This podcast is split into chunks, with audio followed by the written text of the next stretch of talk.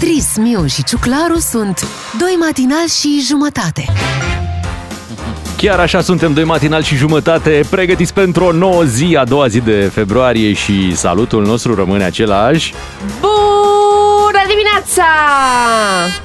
Bună dimineața tuturor! Bună dimineața la cafeluță, nu? Da, da. La ceiuț! La ceiuț! Iar la... mi-a zis aparatul Dankeschön. Iar? Bă, mă, schimbă-i, schimbă-i limba. Cred că ai pus cafea prăjită în Germania și de-aia îți mulțumește în germană. Ia prăjește aici în România, că avem și noi prăjitorii ca lumea. O să zic că mulțumesc acolo. Da, așa e. Am prăjit-o în Germania, că noi suntem... Nu niște, ești patriot, Bogdan niște... Ciuclaru. Da, nu, atenție, ești, deci ești patriot deja, că e din Germania, ești patriot. Nu ești patriot dacă e în alte țări, Franța, Spania, da. Italia. Dacă ah, e din okay. Germania, rom, deci românul, uh-huh. Când e din Germania e ca și cum ești patriot. Da. Adică exact. Ești un român adevărat, atenție, deci nu, nu se pune problema. Corect, are dreptate.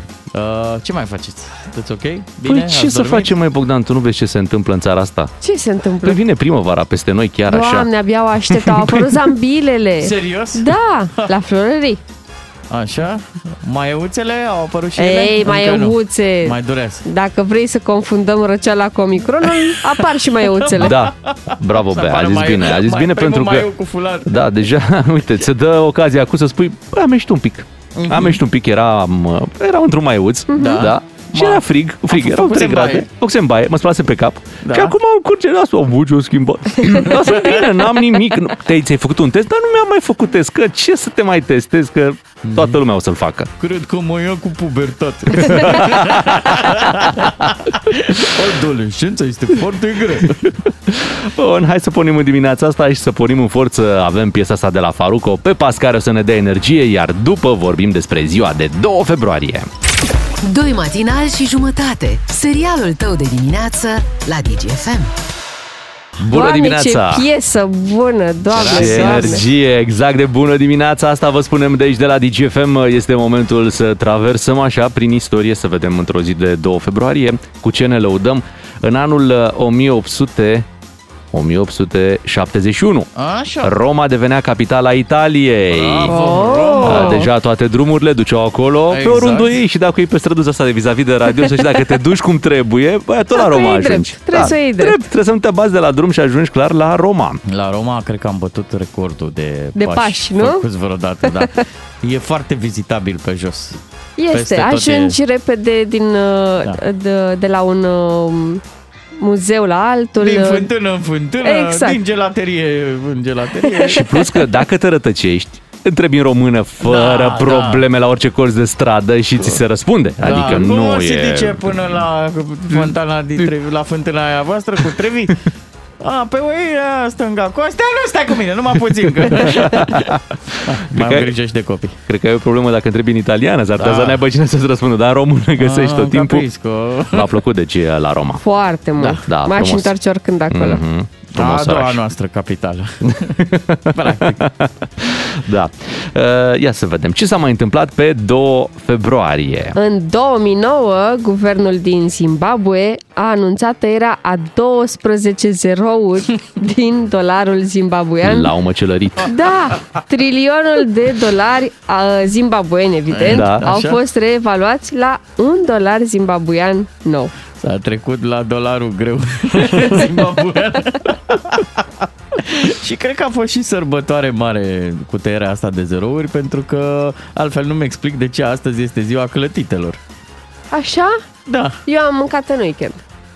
De care? Clătite pe stil clătită pe stil, românească pe înfășurată no, sau pancake? No, no.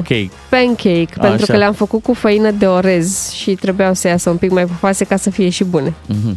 Și să spunem că în o mie opt sute optzeci și nouă, în fața Teatrului Național din București, erau instalate două lămpi electrice pentru iluminatul public. Mamă, ce sărbătoare! Deci două, două lămpi, lămpi wow. electrice, a, ca și cum vezi acum două mașini electrice, zici, bă...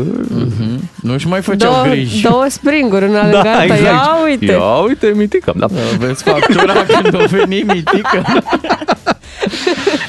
Frumos. Hai să trecem la sărbătoriții zilei. Aici pentru că, e sărbătoare. Da, da, da, este ziua Shakira astăzi.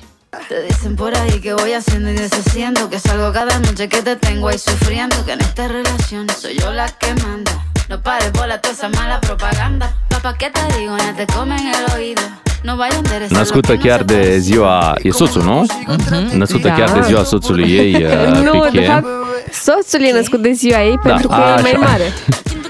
E mai mare doar cu zece ani Shakira față de Piqué, Gerard Piqué, născut și el pe doi februarie. Ea împlinește patruzeci și cinci de ani, el treizeci și cinci. Și... Și vreo doisprezece ani de relație, cam așa. Este o simpatică din Columbia, deci dacă te duci pe la Shakira pe acasă, ai șanse să bei o cafea bună. Din Etiopia. Din Etiopia, da, pentru că acolo nu, nu găsești cafea bună, dă-mi voi să spun, pentru că cafeaua bună ajunge în toată lumea. Exact. Și lor le rămâne, și nu le mai rămâne nimic. În Columbia așa? Rămâne cei mai prost, așa, nu prea... Doare... Mi se pare mie că ea, Shakira, este astăzi așa mai, mai parcată, mai, mai într-o etapă mai cu mintea vieții. Mai liniștită? Da. Mm, nu știu ce să zic, pentru că s-a apucat să facă tot felul de lucruri pe care în tinerețe nu le-a făcut. De exemplu, a învățat să se dea cu skateboardul. Ok. Și face asta împreună cu băieții ei. Așa. Uh, face surfing, uh-huh. tot așa, cu cei mici. Îi place foarte mult. Și waka waka. Îi place foarte mult cu sporturile, aha, unele extreme. Da. Bine, la mulți ani Shakira atunci, la mulți ani Gerard Piqué, la mulți ani familiei Shakirei, așa, familia Shakira. Familia Shakira. Gerard Shakira. Este și ziua lui Feidy astăzi. Se spune și lui la mulți ani. Asta rămâne piesa cea mai cunoscută a lui Feidy. Love Till You Cry, lansată în două mii treisprezece. Hmm. Așa Ia. mult timp a trecut. A trecut, a trecut, aproape zece ani de atunci. Feidy împlinește astăzi și el treizeci și cinci de ani, iată, de vârstă cu Piqué.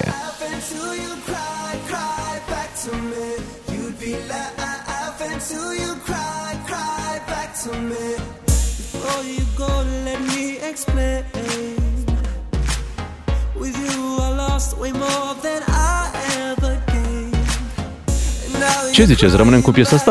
N-ar fi rău. Sună foarte bine. Și în timp ce rămânem cu piesa asta, să vă gândiți că acum vreo doi sau trei ani Feidy spunea că în copilărie era un foarte bun dansator din buric.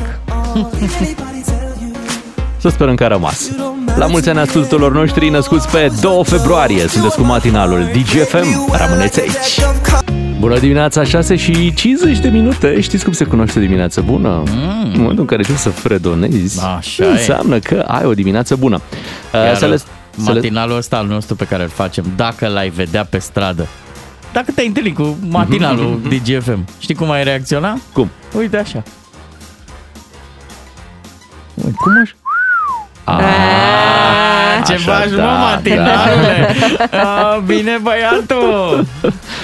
Să le spunem ascultătorilor de la această oră că da. ieri, mai târziu, undeva pe la ora, aproape de ora zece, uh-huh. am, i-am provocat pe ascultătorii noștri să ne sune dacă se pricep la fluierat și uh, să fredoneze prin fluierat diverse cântece pe care noi le aveam la radio. Și am avut parte de câteva surprize, chiar ne-am dat seama că avem ascultători foarte talentați și pe partea asta de fluierat. Și așa am descoperit-o pe Ana Maria și ne-am propus noi așa încă de ieri să, să ne auzim cu ea și în această dimineață. Da. Da, mai devreme, să vedem dacă îi funcționează fluieratul și la șase și cincizeci de minute. Da? Hai, să-i spunem bună dimineața! Neața. Bună dimineața, bună dimineața matinalilor. Ce face Ana Maria? Să funcționeze și în dimineața aceasta. Da. Te-ai trezit, ești pregătită să pleci la, la treabă? Da, sunt, sunt pregătită, m-am trezit, sunt cu un pic de emoții, dar nu știu de ce, ieri nu prea le-am avut, dar astăzi... N-ar trebui să mai ai emoții, că ești parte din echipa noastră, te-am cooptat. Mulțumesc. De ieri, ieri Gata, am fluierat ai, împreună. Da, ai part-time deja la radio, da. Adică tu muncești ce muncești, tu nici nu te-am întrebat ieri ce, ce meserie ai, poate ne zici azi, și în, în part-time lucrezi la radio, la da. noi aici, e clară treaba. Mulțumesc! Mulțumesc. Corespondentul nostru pe partea de fluier. Exact, am înțeles că... Da, îmi înțeles că în dimineața asta vrei să ne pui la încercare, adică tu vei fredona niște melodii și noi ar trebui să ghicim, nu? Cam ce fredonezi tu. Da, dacă, dacă acceptați această soluție. Bineînțeles, bineînțeles, sigur. Împreună cu ascultătorii. Adică. Și dacă nu ghicim, nu e că ne-ai fluierat tu bine, e că nu ne-am dat noi seama. Că da, nu ne-am noi mers, oricum n-avem ureche muzicală. Da, nu ne-a mers Shazam-ul prea bine. Când, când nu ghicim, înseamnă că ne-a fluierat Urs Maier. Bine, da. câte, câte melodii ai pregătit? Nu știu, două, trei melodii. E bine, okay, e okay. bine, e perfect. Bun. Bine. Hai să vedem. Da. Să auzim, de fapt.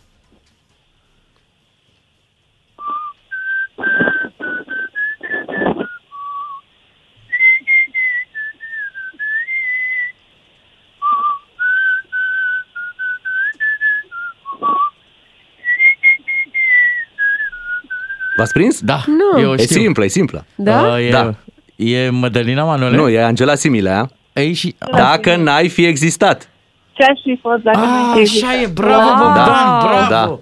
Da. Asta este și uite, chiar o să o căutăm și noi acum. Ei, uh, ca să, da, ca să o ascultăm. Da, da, dar foarte frumos da, ai da. fluierat-o, mamă, de tare. Mulțumesc, mulțumesc. Foarte bine, Ana Maria. Păcălit. Eu am crezut da. că e aia. Și eu țin la tine. Nu. Da, da, da. Angela Similea, dacă n-ai fi existat.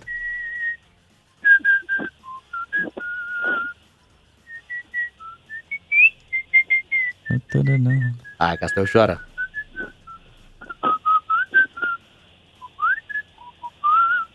Ia e, mă.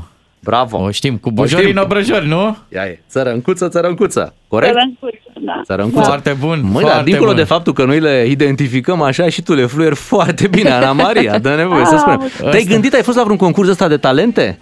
Ar nu, trebui... nu, niciodată, niciodată. Poate ar trebui să, să faci ceva cu talentul ăsta. Ăsta e șazamul românesc. Nu mi se pare un, nu mi se pare chiar așa un talent, pur și simplu l-am, l-am descoperit în... În copilărie, zic, au fost cântăreții mei din copilărie, de asta poate nu sunt chiar pe placul nici a lui Bea, nici ba, a... ba da, da și lasă că, lasă că lui Bea băgăm noi mințile în cap, stai da. liniștită. Am că întrebare. Nu, nu, nu, stai liniște, doar că mie, eu neavând ureche muzicală, mie mi-e foarte greu să recunosc piesele. Ia, Ana Maria, să ascultăm un pic, Angela Similea. Da.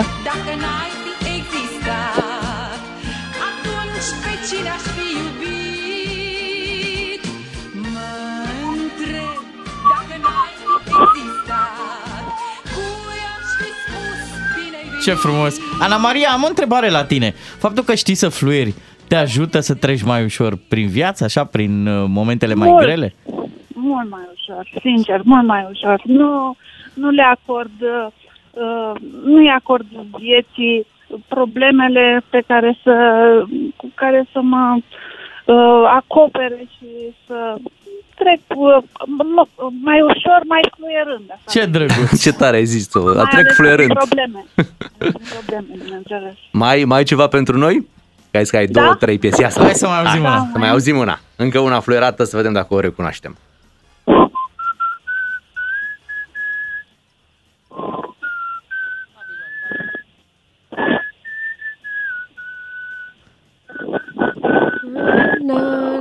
Ce tare, ce tare, pe internațional acum, foarte tare. Boniem, nu? Boniem, da. Ce tare. Ana Maria, ne-ai făcut ziua mai frumoasă. Sper că nu mai ai emoții, sper că au trecut, da? No, au trecut, bravo. Suntem ca între prieteni aici la radio și ne bucurăm să vorbim cu tine în dimineața asta. Ești o drăguță și ne bucurăm că te avem printre, printre ascultători. De altfel, noi suntem aici, să știi, la D G F M, o familie tare frumoasă. Știu și mă, mă simt că fac parte din această familie. Mulțumim! Mulțumim! Super. Ana Maria, tu parcă ești din Craiova, nu? Nu, sunt din Câmpul Lung Mușel. Ah, din Câmpul Lung Mușel. Din Câmpul Lung Mușel. Originară din București. Și... Păi și cum ai ajuns pe la Câmpul Lung Mușel? Ne-am, ne-am stabilit în Câmpul Lung prin, prin serviciul soțului. Aha. Ne-am, ne-am, mutat, ne-am mutat aici, la, la Câmpul Lung, o zonă minunată. Ce frumos! Uh, îți dorim o zi frumoasă te și pupăm. Te mai așteptăm uh, în direct. Acolo, la Câmpul Lung Mușel, parcă este Elena, Elena Lasconi, Lasconi primar. Da, da, da. da ok. Da. O zi frumoasă, Ana Maria, te îmbrățișăm cu drag și ne bucurăm că ai intrat în direct în dimineața asta, să mai fluierăm împreună, dar nu a pagubă, ci a câștiguri în dimineața asta. Bună. Da, am văzut, am văzut că dintr-o dată ni s-a schimbat starea. Hai să rămânem cu starea asta bună și după ora șapte, când aducem esențialul zilei. Nu pierdeți știrile. Și acum avem o piesă de la Rareș și Elena, One Day. Doi matinali și jumătate la D G F M. Vă salut și vă aplaud. Cu Beatrice, Claru și Miu, așa este dimineața frumoasă, așa este dimineața la D G F M și uh, noi v-am pregătit imediat esențialul zilei. Care cu Beatrice, cu, cu Putin, cu Johnson? Uh, da, îi aducem, îi aducem uh, pe toți. Și cu Claus? Nu, nu, nu. Care treabă? Da. Are treabă? Da. da. Sună? Ah, Ați văzut okay. că Putin zice că, uite, mă încercă să mă provoace, să pornez războiul. Uite ce-mi fac. Uite ce-mi fac. Bine, și ceilalți, dacă te uiți, zic, trebuie să înceapă, deci n-are cum să nu înceapă. Dacă te uiți la declarațiile domnului Biden, da, Rusia pf, va începe, deci nu. Oh, trebuie, că toți va scrie. Trebuie, trebuie să scrie, exact. Acolo suntem. șapte și șapte, bună dimineața, esențialul zilei imediat. Irina Rimes cu Grasul X X L pentru totdeauna. Și acum este momentul să vorbim despre lucrurile importante, nu petrecute. Păi... Și ieri am depășit un nou prag, prag de cazuri de această dată în România. Peste patruzeci. România se laudă cu peste patruzeci de mii de cazuri de coronavirus. Dar sunt cazuri de-astea de Omicron mai ușoare, mai... N-aș prea zice, mai Bogdan, că sunt ușoare. Că dacă te uiți pe numărul de decese... E destul de îngrijorată. Este, dar nu mai suntem la sutele de decese Corect. Pe care le aveam în, în toamnă. Asta de înseamnă unde... că e o variantă, da, și nu mai sunt terapiile intensive atât de încărcate. Mm-hmm. De unde te duci că mm-hmm. e, e, mai, e o variantă mai, mai ușoară. Mai ușoară și mai, o presiune mai mică pe sistemul medical. Gândiți-vă că în toamnă aveam un record de optsprezece mii de cazuri și aveam cinci sute de decese. Da, pe zi. Okay. Uh, avea, era o perioadă în România când era întrebat, dar tu cunoști pe cineva care să aibă coronavirus? Oh, și da. Acum e invers, cunoști pe cineva care, care să, să nu aibă, aibă coronavirus? Voi știți pe cineva care să nu aibă coronavirus? Da, noi între noi. Ne da, știm adică noi. Așa credem că nu avem, da. Nu avem nici simptome, în sfârșit. Dar afară de noi trei, noi nu mai cunoaștem alte persoane care să nu aibă coronavirus în această perioadă. patruzeci de mii optsprezece a fost cifra anunțată ieri, bilanțul ultimelor douăzeci și patru da, de ore și nouăzeci și șapte care... de decese. Dar da. Avem și vești bune. Așa! Care da, ni le aduce domnul Rafila, ministrul sănătății. Ia să-l ascultăm noi pe domnul Rafila. Eu cred că vom reveni la normal până la sfârșitul lunii martie. Normal înseamnă că probabil nu va mai fi nevoie de starea de alertă. Prelungirea stării de alertă va fi limitată de această dată. Și nu va mai trebui să luăm acele măsuri care să ne afecteze viața economică și socială. Okay. Deci sfârșitul lunii martie. Da, dar el mai atenționează că ne așteaptă zece zile dificile.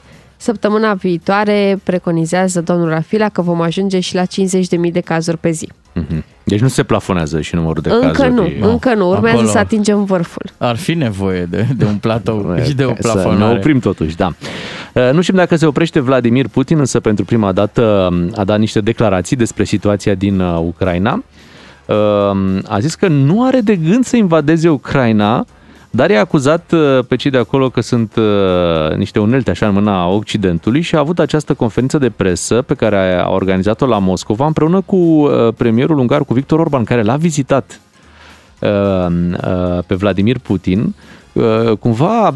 Cred că Europa l-a trimis pe domnul Orban, care mm. are niște relații mai, mai strânse așa cu domnul Putin, ca să ia pulsul. Mă îndoiesc. Zici că, că l-a nu? trimis Europa. A fost foarte, o, o zi foarte ciudată, dar și interesantă pe externe ieri. În timp ce Orban discuta cu Putin, premierul Johnson al Marii Britanii era la întâlnire cu Zelensky, cu președintele... În partea altă, cu Ucraina. Corect, da. Dar pe cine să trimiți din nou, dacă te gândești așa, ca să vorbească cu Putin? Aha. Hai că îl vezi pe, pe Boris Johnson să ducă să vorbească? Nu, nu, niciun caz. Nu prea ai. Și atunci, cred că Victor Orban e cea mai bună variantă dintre oamenii care sunt din Europa. Chiar dacă, știu, normal, tot zic, timpul da. Face notă discordantă. Lui Putin îi place cu Biden. Cred. Da. Că e de, din liga aia. Corect, a. corect, e din liga aia, dar e și o diferență de vârstă între ei, știi, cum altă generație. Uită. Da, mai uită ce zice, se mai împiedică, în sfârșit, astea. Um, hai să vedem un pic ce, ce a zis așa. Zice, se cunoaște faptul că noi am primit promisiuni că NATO nu se va extinde spre est. El încă are problema asta, care, oricum, NATO s-a extins spre est în ce an? două mii patru, nu intram noi în NATO, deci cu foarte mulți ani, cu douăzeci de ani aproape. Acum vedem unde se află NATO, Polonia, România, statele baltice. Au spus una și au făcut alta, la noi poporul obișnuiește să spună despre aceste lucruri că pur și simplu ne-au înșelat. Asta spune Vladimir Putin. Da, aș corobora declarația asta și cu ce transmitea ambasadoarea Rusiei în Bulgaria. Din câte transmit ei așa lumii, nu sunt foarte deranjați de faptul că noi suntem în NATO, și noi și bulgarii. Sunt deranjați mai degrabă că există echipament militar NATO pe terenul nostru, dar cum mai putea să fii în NATO fără, fără să, să ai, te și plus de că da, NATO nu atacă niciodată, doar apără și atunci uh-huh. dacă doar apără, de ce te sperii că sau vrei să ataci da. sau care e ideea, știi? Da, e clar că e un meci de ăsta de fiecare încearcă să obțină cât mai mult cu diverse amenințări, cu am și o carte, uite mi-a intrat un nas acum. Am și, atenție, el a zis că nu are de gând să invadeze Ucraina, dar ieri a zis treaba asta. Acum uh-huh. nu știu ce planuri are peste trei săptămâni, nouă sau peste o lună, se mai da. schimbă situația. Am mai punctat mai o sunt... chestie, ne-a oferit un scenariu. Dicea ceva de genul, cum ar fi să intre Ucraina în NATO? Și apoi Ucraina, în NATO fiind, să aibă pretenția să-și recupereze Crimea. Păi ce facem atunci? Facem război cu NATO? A zis Putin, știi? Asta, asta ne arată că el încearcă să vadă lucrurile peste un an, doi, trei. E o, e o chestiune in progress. Nu, nu e un lucru care se consumă azi. A? E interesant. Cred că, a, cred că asta e miza, să nu intre Ucraina în NATO. Hai să vedem ce se mai întâmplă prin România. Uite, există o propunere a P N L, majorarea vârstei de pensionare spre șaptezeci de ani. Oi, de mine. Da, atenție, opțional. Da, da, da. Dacă opțional. vrei să dacă te vrei pensionezi să la șaptezeci. Și o să vrei, de exemplu, dacă lucrezi la radio, unde, na, doar trebuie să te trezești când mai îmbătrânești, chiar vine naturală trezirea asta. Nu va, acum noi ne chinuim, avem o problemă, sună ceasul, închidem alarme. Da. Peste treizeci de ani când vom fi aici. Da. Sau ești într-o poziție de asta, ți-a găsit tati un consiliu de administrație. Bă, undeva nu lași, și nu vrei. Nu lași, n-ai cum, ai dreptate. Rămâi acolo până la șaptezeci de ani. Un aga, ceva. Da. Așa, dacă muncești în construcție, ești miner, faci muncă de asta grea, nu stai până la șaptezeci de ani. Nu ți-ar de, ani, de ție să muncești atâția ani. Nu poți, e greu, e greu. Nu te țin balamalele. Dar interesantă propunerea asta de a majora vârsta de pensionare. Uh-huh. Probabil nici nu prea mai sunt bani la pensii, trebuie mai bine oamenii să muncească decât să primească o pensie. Populația activă de obicei cam pleacă din, din România și atunci pe ăștia care ai reușit să-i ții captive, muncește-i, aici ai ține-ne. Muncește-i, tată, muncește-i că... nouăzeci de ani, hai, tata, eu te mai miști. Da, într-un fel, într-un fel, Bogdan, uite, vezi că oamenii oricum încep să facă lucrurile mai târziu. Înainte se căsătoreau, făceau copii pe la douăzeci și trei douăzeci și patru de ani, maximum. Da? Acum treizeci, treizeci și cinci, uh-huh. patruzeci unii, da? Da? Ți se pare? Ei de asta că pe la patruzeci încă copilărești, nu uite cum corect, suntem noi acum pe la patruzeci, încă copilărești. Deci pare că treaba adevărată începe pe la cincizeci șaizeci. Așa e. Da? Și, și la maturizarea șaptezeci, adevărată da? vine pe la cincizeci. Adevăratul majorat e la șaptezeci de ani. Știi unde văd eu discrepanța? Deci cu unde? Populația, cu talpa țării, ai dialogul ăsta în care îi propui vârsta de pensionare să fie majorată la șaptezeci de ani. Pe de altă parte, tu întreții tot felul de privilegiați. Ai pensii speciale pentru unii. De ăștia care se pensionează la patruzeci de ani. Exact. Deci cum e? Cum? Și se pensionează la patruzeci de ani cu o pensie de trei mii de euro, patru mii de euro. Mm-hmm. Pentru că ăștia, să, na, obrazul subțire cu cheltuială se ține. Adică, na, noi și să ei sunt foarte munciți. Să deci se permitem... pensionează după zece ani de muncă. Da. Foarte. Deci noi avem un fel de dosar Lex. Știm ce se întâmplă cu cei la patruzeci de ani care ies de vreme. Știm da. ce se întâmplă cu cei la șaptezeci. Mă, între patruzeci și șaptezeci, acolo... blanca acolo. Deci gaura neagră, nu știi ce se întâmplă. Ok, uh, hai să vorbim și despre măsurile care au mai apărut prin România. Se, reduc, se reduce, de fapt, perioada de carantină. Lucrurile sunt pe relaxare, din ce vedem. Și atenție, dacă ești pozitiv, te poți duce să te însori, a spus Raed Arafat. Uh-huh. Uh, dar atenție, nu să faci nuntă.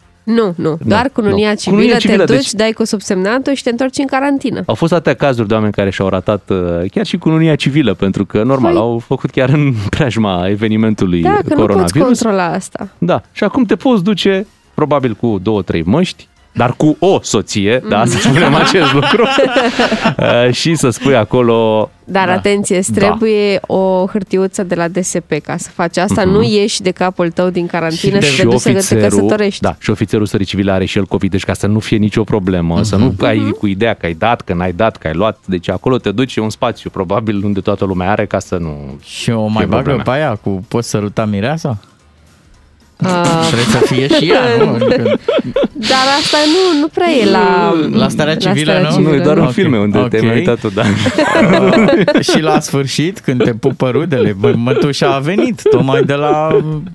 Da, din Oradea, au venit neamurile. Băi, nu se întoarce din... cu mâna goală mătușa acasă, asta, asta poate să fie da. Uite, sigur, v-am da. luat frezii. O, e o tulpină. E o tulpină nouă. Aș vrea să precizez, da. dacă ați terminat glumele ah, și hăhăiala, sigur, da. sigur. că acest lucru nu se întâmplă, nu se întâmplă doar în cazul uh, căsătoriei, cununiei civile, uh, ci și în cazul deplasărilor pentru intervenții sau tratamente medicale în cazuri ca, uh-huh. în care nu suportă amânare, preschimbare, documente de identitate, părăsirea țării, da, prez, uh, prezentarea la centrul de vaccinare, conform programării, uh, și da, poți uh, să bagi și divorțul aici, pentru că intră la evenimente familiale, uh, na, de tot felul. Nefericite, aș adăuga. Naștere, căsătorie sau deces. Dar stai puțin, deci să te duci să te vaccinezi când tu deja ai, e, e ok, da? Abor, deja că te poți duce... Ai, ai voie și la deces să ieși din casă? Ai voie. Ai voie, ai voie dar să nu miști prea mult, să nu faci prea multe drumuri. șapte și nouăsprezece, hai să-l ascultăm pe Eminem, The Real Slim Shady. Bună dimineața! Bună dimineața, șapte și douăzeci și unu de minute. Președintele P S D, Marcel Ciolacu, a venit cu o idee, fiind întrebat despre faptul ca România să reducă T V A-ul la alimentele de bază și s-a ajuns la o idee a plafonării prețurilor Ei. la produsele de bază. Mm-hmm. Da. Bogdan, aș vrea să te întreb, vor plafona și ouăle? Cred că de aici e, cred că de aici s-a pornit. Și apoi s-a plafonat totul. Este important să știu. De aceea, ca să știm mai multe, eu zic că ar trebui să vorbim cu un apropiat al domnului Ciolacu până la urmă, să vedem... Să aflăm planurile. Da, ce se mai plafonează pe aici. Urmează Unguru Bulan. Frățică, dă mai tare, că e fain, e fain. Hai că avem un invitat special azi. Bună dimineața! Auzi, m-am gândit dacă toți suntem aici, să plafonăm, frate, și intervențiile în presă. Deci, hai la revedere, v-am făcut. Nu, nu, nu, nu, no, nu. Stați un pic, stați un pic. Lumez, domnul... mă, ce v-ați speriat, nu mă lasă chiar dacă așa ne vorbim. Ce ați vorbit cu Marcel Ciolacu despre aceste plafonări? În primul rând l-am învățat ce înseamnă plafonarea, că eu când i-am dat ideea a refuzat categoric, că el credea că plafonarea înseamnă să îmbraci în rigips un plafon. Mi-a zis că noi suntem demnitari, nu zugrave, auzi, e și deștept Marcel, foc, deștept dă-și ține banii la sacou, nu altceva. Și ce v-ați gândit să mai plafonați? E multe, dar pentru început facem o plafonare la salut. Că ne-am dat seama că avem niște titulaturi, frate, din astea atât de stufoase, de complicate. Domnul viceprim-președinte, domnule subsecretar de stat în cadrul Ministerului Mălaș, păi, noi avem de lucru de salvat țara și ne pierdem vremea salutându-ne. Domnule președinte de comisie, hai, lasă, trece direct la apelativul, frate, sau și mai simplu, bă. Da? Deci, bă, Marcele, bă, Nicolae și gata. Și o să salvăm țara, o să vedeți, e ca salvată. O să fie mai greu cu doamnele din partid, că Gabi Firea insistă să-i spunem încă împărăteasa. Faza e că nu putem nici să-i zicem, bă, că e urât, dacă nu suntem golan, și e așa că pentru a nu discrimina o să-i spunem tot, bă. Da, deci, bă, Gabi, și sună așa frumos, emineștian. Dar economic, la ce plafonări s-a mai gândit domnul Ciolacu?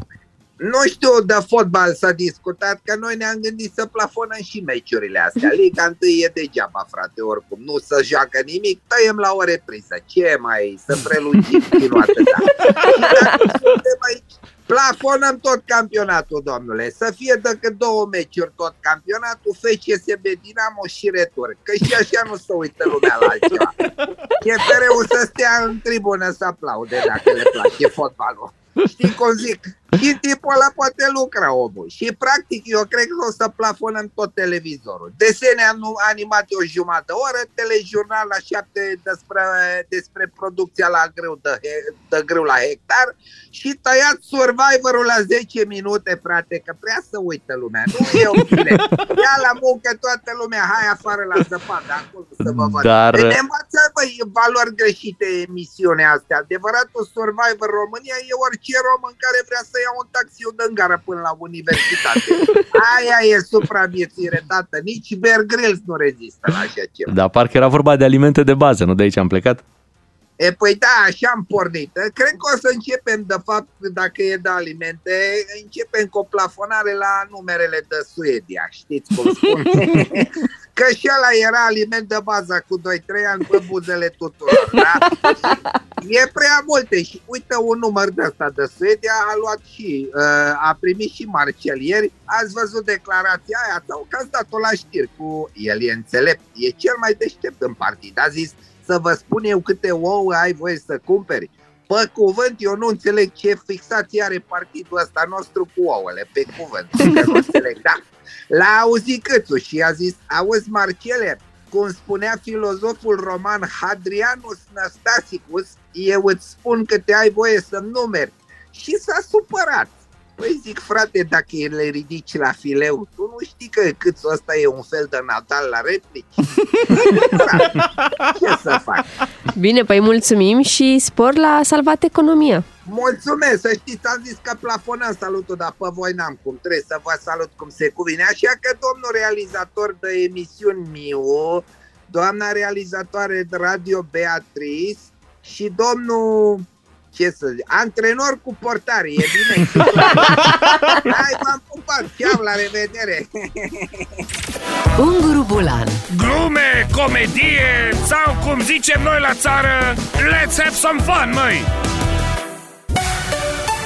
Au intrat în vigoare modificările din codul rutier și știți că încep să devină... Um, amendabile, tot felul de lucruri care până acum se făceau pe drumurile din România, dar legislația nu le putea încadra nicăieri. Da, începând de la din luna februarie, dacă ești agresiv în trafic, dai flash-uri, claxonezi. claxonezi, fără să existe un motiv evident pentru care tu faci treaba asta, fără uh, să te bazezi pe ceva, îți poți lua niște amenzi foarte mari și în câteva momente o să intrăm uh, în direct și o să fie și live pe Facebook. O să apară, în procesul, o să apară în procesul verbal acolo mențiunea, e cu nervii capului. Exact, uh, recomandare psiholog, dacă nu psihiatru în unele da. cazuri, așa că o să vorbim imediat cu agentul de poliție, dar care este și vlogger, da, Tavi Perța, să ne explice un pic cum vor funcționa aceste noi amenzi care au intrat deja în vigoare. Bună dimineața, șapte și patruzeci de minute. Mulți ascultători sunt deja la volan și au auzit despre aceste măsuri din codul rutier, acest update adus codului rutier care prevede, bineînțeles, și condusul agresiv, un condus care era practicat în România, dar care nu putea fi sancționat ca atare. Bizoniada. Exact. Ca să lămurim lucrurile, să-i spunem bună dimineața lui Tavi Perțea, agent de poliție circulație, dar și vlogger. Vă mulțumim că sunteți cu noi în dimineața asta. Bună dimineața, mulțumesc de invitație. Neața, vă salutăm. Pentru început să lămurim, sunt în vigoare aceste modificări sau urmează să intre în vigoare? Deci se mai poate conduce agresiv prin România sau nu? În mod normal nu se mai poate, pentru că legea, ordonanța de urgență, se împarte în două articole, în două sancțiuni și prevederi, cum ar veni, și prevederile efectiv au intrat în vigoare în data de treizeci și unu, da? Interdicția de a se conduce agresiv. Doar că încă nu se pot aplica sancțiuni contravenționale până în douăzeci și șapte februarie. Legiuitorul a lăsat un termen de treizeci de zile pentru a se putea face aceste dezbateri, pentru ca șoferii să ia la cunoștință, să putem și noi să intrăm în direct, să da. aducem la cunoștință ce uh, și să ce se calmeze. Această... Să exact, se calmeze exact. și ei, da, să fie mai liniștiți. Deci doar avertisment puteți da în această perioadă de treizeci uh, de zile. Deci co- nu, contravenții nu se pot aplica deloc. În cazul în care se întâmplă accidente, se poate cerceta ca infracțiune fapta, dar deocamdată până în douăzeci și șapte februarie nu se aplică contravenții pentru că nu au intrat în vigoare și contravențiile, doar prevederile. O să se mute bătăile astea din stradă, știi, când se certau șoferii, o să mute în online. Să intri mâine la unsprezece să vezi. Chiar prin aceste amenzi îi atingeți și pe cei care duc lupte în trafic, efectiv lupte, coboară din mașină și blochează traficul, se iau la bătaie. Cu crosa de golf? Nu, nu, nu, nu. Este o diferență între...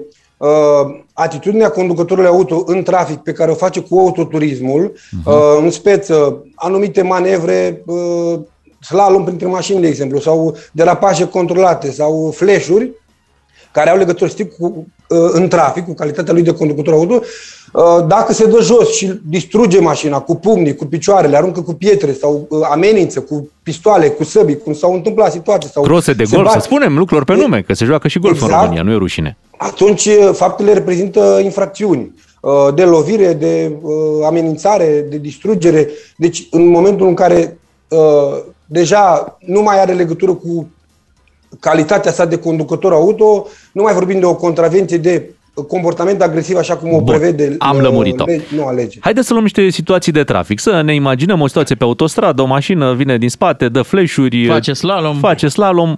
Cum aplicați amenda? Trebuie ca un agent să constate aceste lucruri sau cum, cum poate fi el sancționat în momentul în care face aceste lucruri? În principal, conform legii, sancțiunile la uh, codul rutier se constată direct de către polițistul rutier. Dar asta uh, când vorbim de contravenții simple, pentru că dacă vorbim și de un accident, de pagube materiale, uh, bineînțeles că se a, ca la orice alt accident nu este polițistul prezent de, la accidente de circulație și constatarea se face pe baza probelor administrate. Declarații de martor, uh, camere de bord, uh, și uh, inclusiv urme lăsate la fața locului.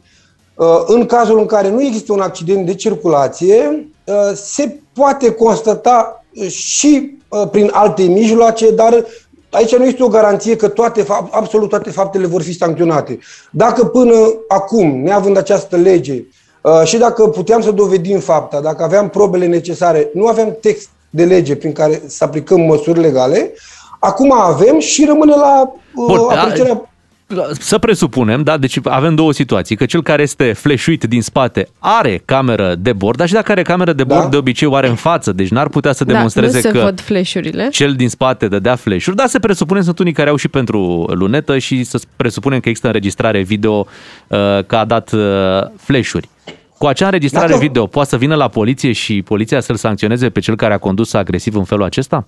Da, poate să vină. Eu recomand să se trimită camerele de bord la uh, poliția din zona competentă, teritorial, din județul respectiv unde, unde se, s-a întâmplat fapta, urmând ca polițiștii care se ocupă de caz să stabilească dacă sunt sau nu uh, toate probele necesare și uh, îndeplinite toate condițiile legale în vederea sancționării. Dacă sunt, și din ce am văzut eu în lege, probabil optzeci la sută din cazuri și din experiență vă spun, probabil vor fi uh, probe, uh, Nu în toate, nu în toate flash, pentru că este foarte important să, chiar dacă omul da flash-uri, cel din spate, conductorul auto, este important să fie niște flash-uri nejustificate, de exemplu. Este acest cuvânt în lege, da? Spune nejustificat, de exemplu, noi nu avem voie să ne deplasăm pe banda doi dacă banda unu este liberă. Și atunci după, trebuie să eliberăm banda doi. Dacă deci stați banda... ca să o lămurim aici, că mi se pare important. Deci dacă cel care este fleșuit e pe banda doi și banda unu e liberă, poliția nu-l va amenda pe cel care a dat fleșuri, pentru nu. că motivul a fost băi, mergi mai încet, dă-te la o parte. Exact, pentru că trebuie să ocupăm uh, banda unu dacă este liberă. Dacă banda unu este ocupată și tocmai s-a angajat celălalt în depășire și n-a apucat să termine depășirea și vine altul din spate cu o viteză mult mai mare, bineînțeles că este nejustificată fleșuirea și atunci polițistul va aprecia în funcție de imagini și de probe și de uh, tot ce ancheta pe care o face polițistul, dacă aplică sau nu sancțiunea. Dar v-am spus, nu doar prin simplu fapt că a dat două, trei fleșuri, neapărat se aplică și sancțiunea, dar în principal, din experiență vă spun că uh, optzeci la sută din cazuri cam aici se ajunge. Da? De, în urma acestor flash-uri au loc și niște discuții contradictorii, niște semne obscene, celălalt vine, face o frână brusc, îi pune o frână brusc în față și de regulă lucrurile degenerează și atunci se poate aplica o sancțiune. Doar pentru simplul fapt că s-au dat două flash-uri, conducătorul auto s-a tras pe banda unu, iar celălalt s-a dus și s-a văzut mai departe, nu cred eu cel puțin că sunt îndeplinite condițiile sancționării. Vreau să vă întreb ceva care are ca punct de plecare feedback-ul ascultătorilor noștri. Când am discutat de aceste măsuri, mulți au reacționat la modul, domne, șmecherii o să-și vadă în continuare de treabă pentru că poliția mereu are grijă să ignore, tot pe noi cetățenii de rând pică. Acum că ați pomenit dumneavoastră că există text de lege, va fi și poliția mai atentă la acești oameni care pleacă cu scârții de roți, care... Și e, poate mai prezentă în trafic. Adică uh, da, vă ajută textul ăsta de lege într-adevăr să-i sancționați pe cei care fac tot felul de năzbâtii în trafic? Da, ne ajută textul. Referitor la prezența echipajelor, nu știu, nu depinde de mine și uh, modul de organizare al polițiștilor, dar cel puțin uh, eu și unde am mai discutat și cu alți colegi, uh, suntem încântați de modificările care s-au făcut, nu doar cu șicanarea, pentru că s-au dus și uh, pedepse complementare mai mari pentru uh, depășirea limitei de viteză, pentru neoprire la uh, barieră, la cale ferată, inclusiv pentru comportamentul agresiv. Uh, amenda este de cinci sute optzeci de lei și se reține permisul de conducere pentru treizeci de zile. Da, ne ajută pentru că, de regulă, aceste persoane care plecau cu scârțituri, așa cum se spune, da, pe internet și uh, popular, plecau de pe loc cu scârțituri sau ambalau motorul, inclusiv ambalarea motorului. Știți că era o problemă cu motocicliștii vara, oamenii uh, făceau foarte multe reclamații la poliție, vă spun uh, asta din experiență. Deja de prin iunie, de prin iunie până prin septembrie, aproape săptămânal aveam uh, două, trei plângeri scrise, nu mai vorbesc și de apelul unu unu doi, când oamenii sunau că nu puteau să doarmă din cauza motoarelor turate. Ei bine, această faptă este sancționată acum. Dacă până acum noi nu puteam să facem mare lucru, dădeam o sancțiune la legea șaizeci și unu, în cel mai rău caz, pe care era două sute de lei și era o sută de lei efectiv plătit în jumătate din minim, acum nu mai este așa, pentru că se reține și permisul de conducere pentru treizeci de zile. Și ce spuneam de comportamentul agresiv, dacă amenda unii o plătesc, unii nu plătesc, când e vorba de permisul de conducere, mulți sunt foarte, foarte atenți și țin foarte mult la... Asta cu siguranță. Haideți să vorbim puțin și despre slalomul printre mașini, că a fost și acesta menționat la condusul agresiv. Dacă acest slalom este făcut, să spunem, folosind semnalizarea, respectând viteza legală. Dar, într-adevăr, mișcarea este stânga-dreapta, stânga-dreapta. El poate fi sancționat în vreun fel? Cum se poate demonstra că este un slalom, dacă e o schimbare de bandă făcută legal? Păi slalomul, acum, rămâne și la aprecierea polițistului. Slalomul, legea spune schimbarea consecutivă a benzilor de la stânga la dreapta cu scopul de a depăși șirul de vehicule din fața sa. Deci dacă nu este făcută o, o depășire regulamentară, da? Se depășește prin stânga și uh, după care se revine pe banda unu și se continuă deplasarea pe banda unu. Uh, aici sunt mai multe exemple care au fost și pe internet. Dacă efectiv este un, un, să fie mai multe manevre, nu doar stânga, adică schimbarea unei singure benzi, uh-huh. trebuie să fie stânga-dreapta de mai multe ori. Bineînțeles că asta rămâne și la aprecierea polițistului, dar de, cum, cel mai mult pentru a se lua sancțiunea este să reiasă comportamentul agresiv. Deci, una este să fac acest slalom pentru a evita dacă îmi sare, nu știu, eu o groapă în fața mea sau mi-a sărit un copil și se vede pe camera de bord că mi-a sărit un copil sau am avut una, o groapă sau ceva în față. Și alta este să vedem că omul efectiv, conducător auto despre care vorbim agresiv, se plictisea, mai dă și niște claxoane, mai dă și niște flash-uri, mai face și un semn obscen și atunci efectiv pune în pericol ceilalți participanți la trafic prin manevrele sale făcute la limită și având acest comportament agresiv, că despre da, asta vorbim. Spuneți-mi, poliția se, se poate și autosesiza, pentru că nu toți cei care înregistrează astfel de uh, manevre în trafic se duc la poliție. Unii le postează pur și simplu, pe, le aruncă pe YouTube acolo, fac vizualizări și să spunem că ele ajung virale, ajung și la poliție. Poliția se poate autosesiza în astfel de cazuri? Uh, la cont- în, în lege, în codul rutier și în O G doi privind contravențiile, nu prevede modalitatea de a se autosesiza poliția, ci prin constatare directă. Dar, bineînțeles că există și alte temeiuri legale pe baza cărora polițiștii au dreptul să verifice orice aspecte apărute în spațiul public și nu numai. Se fac verificări, iar ulterior, dacă se constată încălcări ale legii și sunt dovedite și există toate mijloacele de probe, se iau măsuri, dacă nu, nu. Deci, într-adevăr, da, au polițiști această posibilitate. Mașinile de poliție mai au voie să pornească sirenele până când trec de o intersecție și apoi să le oprească? Mai ce, spune, și... ce spune nou cod? Legea nu, nu, nu prevede modificări. Cu păi cum scrie aici, folosirea repetată a semnalelor sonore și sau nu? luminoase de natură a obligat nejustificat conducătorul de vehicul care... Da, am înțeles gluma, da. Nu, nu, nu, nu e o glumă, tocmai stați un pic. Inspirată din fapte reale. Da, nu se referă la, la poliție. Nu, păi... Dacă polițiștii fac treaba asta doar cu scopul de a fenta la semafor, vor fi sancționați pentru folosirea abuzivă a semnalului. Cine? Cine e? De colegi? Intern, intern, intern. De, co- de colegi. Înțeles. Da, se fac sesizări, se fac anchete și vor fi sancționați. Dacă, dar atenție, deci uh, sunt două modalități. De exemplu, uh, dacă folosești semnale acustice luminoase la intersecție, dar tu ești în emisiune. De multe ori nu le folosești. Dacă este coloană în fața mea și eu n-am pe unde să trec, este blocat tot traficul, eu de multe ori le opresc tocmai ca să nu stau cu luminile și cu semnale acustice în spatele șoferilor. Ei unii intră în panică, trec pe roșu și risc eu să produc accident dacă urgența Corect. mea nu foarte este scurt, de o... Fo- de foarte scurt, încă situație de trafic, la semafor, culoarea verde, cel din față nu pornește, cel din spate claxonează. Este un gest agresiv sau nu? Din ce am citit eu în lege aici, nu consider că este un gest agresiv dacă se limitează strict la un claxon de a-l atenționa, să-și ia ochii din telefon cum se întâmplă de obicei, sau poate okay. este prins de discuția noastră de la radio și nu mai vede culoarea semaforului. Dar dacă efectiv este o șicanare cu scopul de a-l... mai merge și spre el aproape cu autoturismul, în sensul de a pune presiune, și, repet, mai dă și claxoane, și flash-uri, și arată și semne obscene, bineînțeles că se poate... Trebuie să fie un pachet. O... Și claxonul da. ăla trebuie să fie de bun simț. Corect. Atât, Scurt. Atât, exact. Ceva. Nu, nu, nu, tu... Un bip. Cu bip. Un bip. Mulțumim mult pentru explicații. Tavi Perțea, agent Poliției Circulație și vlogger, îl găsiți pe YouTube pe Tavi Perțea și uh, îi mulțumim că ne-a explicat astăzi cum stă treaba cu codul rutier și modificările care, iată, au intrat în vigoare, dar nu se aplică sancțiuni până pe douăzeci și șapte februarie. Doi matinali și jumătate. Un serial fără jumătăți de măsură. Ca să știi... Bună dimineața, vă sunt matinalii D G F M. Fix acum a fost interzis comportamentul ăsta agresiv în trafic când se vorbește de un război. N-ai voie să fii agresiv. Ești amendat uh, de acum, gata. Ești amendat, tu poate fugi din ți calea războiului de tank. Și n-ai cum, exact, ți-a permisul de tank.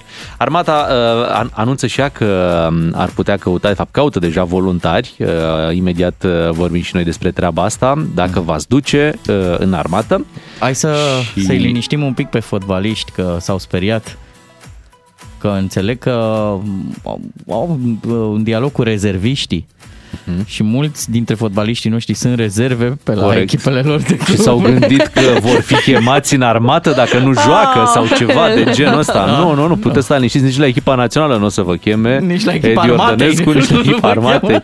Exact. Imediat detaliem povestea asta uh, cu armata și suntem tare curioși să auzim părerea voastră la zero trei unu patru zero zero doi nouă doi nouă.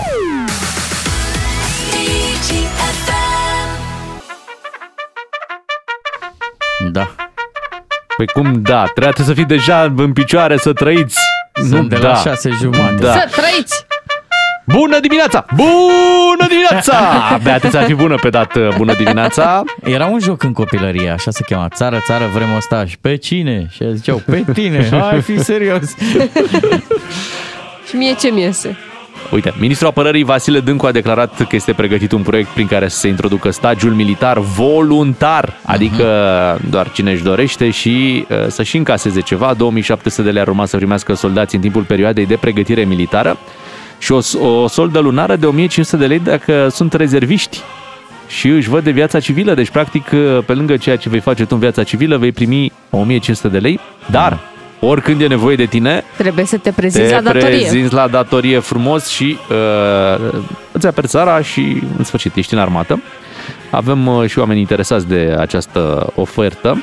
Hmm. Până în nouăsprezece nouăzeci și șapte era obligatorie uh, armata.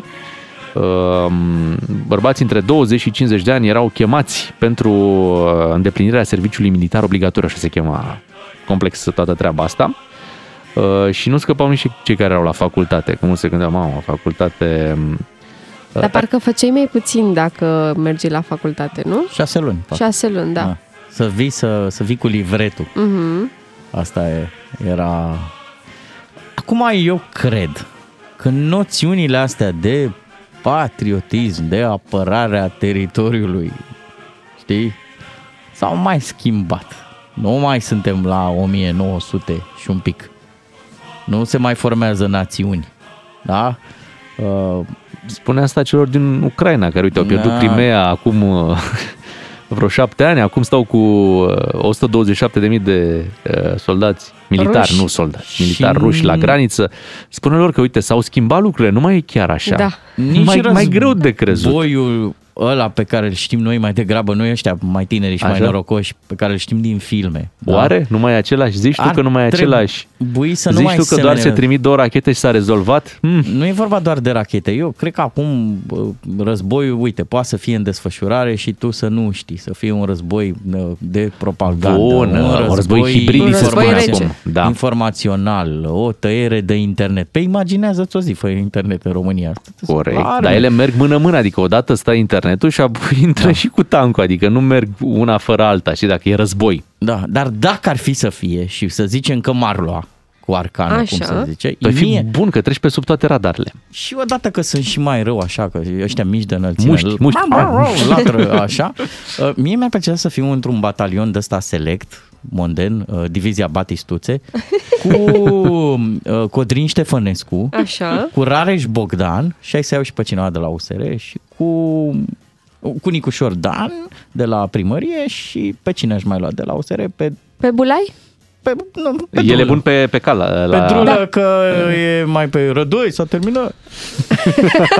Deci eu cu ăștia m-aș băga. Adică Așa. dacă i-aș vedea pe ăștia, pe aceștia, scuzați, da. cu arma în mână, aș fi și eu lângă. Ok, da. bun. E foarte important. Uite, hai să auzim ce spune un domn intervievat, dacă da. are treizeci și șapte de ani, să vedem dacă ar vrea să participe sau nu, să participe. Eu, frații mei, suntem foarte mulți tineri care vrem, vrem, vrem armată pentru că, uite, se întâmplă ce se întâmplă, războaie, nu știm să ținem o armă în mână. Și e bun armata și pentru copiii noștri, și pentru viitorul la copiii noștri, absolut, pentru toți, pentru țara noastră, să mergem înainte cu ea. Fără armată e greu, e greu. Mai mergi în armată, mai ești colonel, sergent, loc de muncă, e bună, armata e bună. Nu cred că, nu cred că din prima poți să accesezi. Clar nu, clar așa nu, că... dar uite... Aici e o perspectivă acest... socială, nu? Da, și acest program propus sau proiect propus, în care iei două mii cinci sute de lei câtă vreme faci armata și apoi o mie cinci sute de lei în rezervă, e un lucru foarte bun pentru oamenii care nu-și găsesc un loc de muncă și au până în cât? cincizeci de ani? Sau... Așa este. Dar, bun, ideea e că nu știi să ții o armă în mână. Nici, nici, să, nici să te gândești că te vei duce acolo și îți vor da cele mai sofisticate Clar, arme nu. pe mână. Nu, da. ok, tu Te vei avea acces... De hârtie, da. Un avion de hârtie, prima da.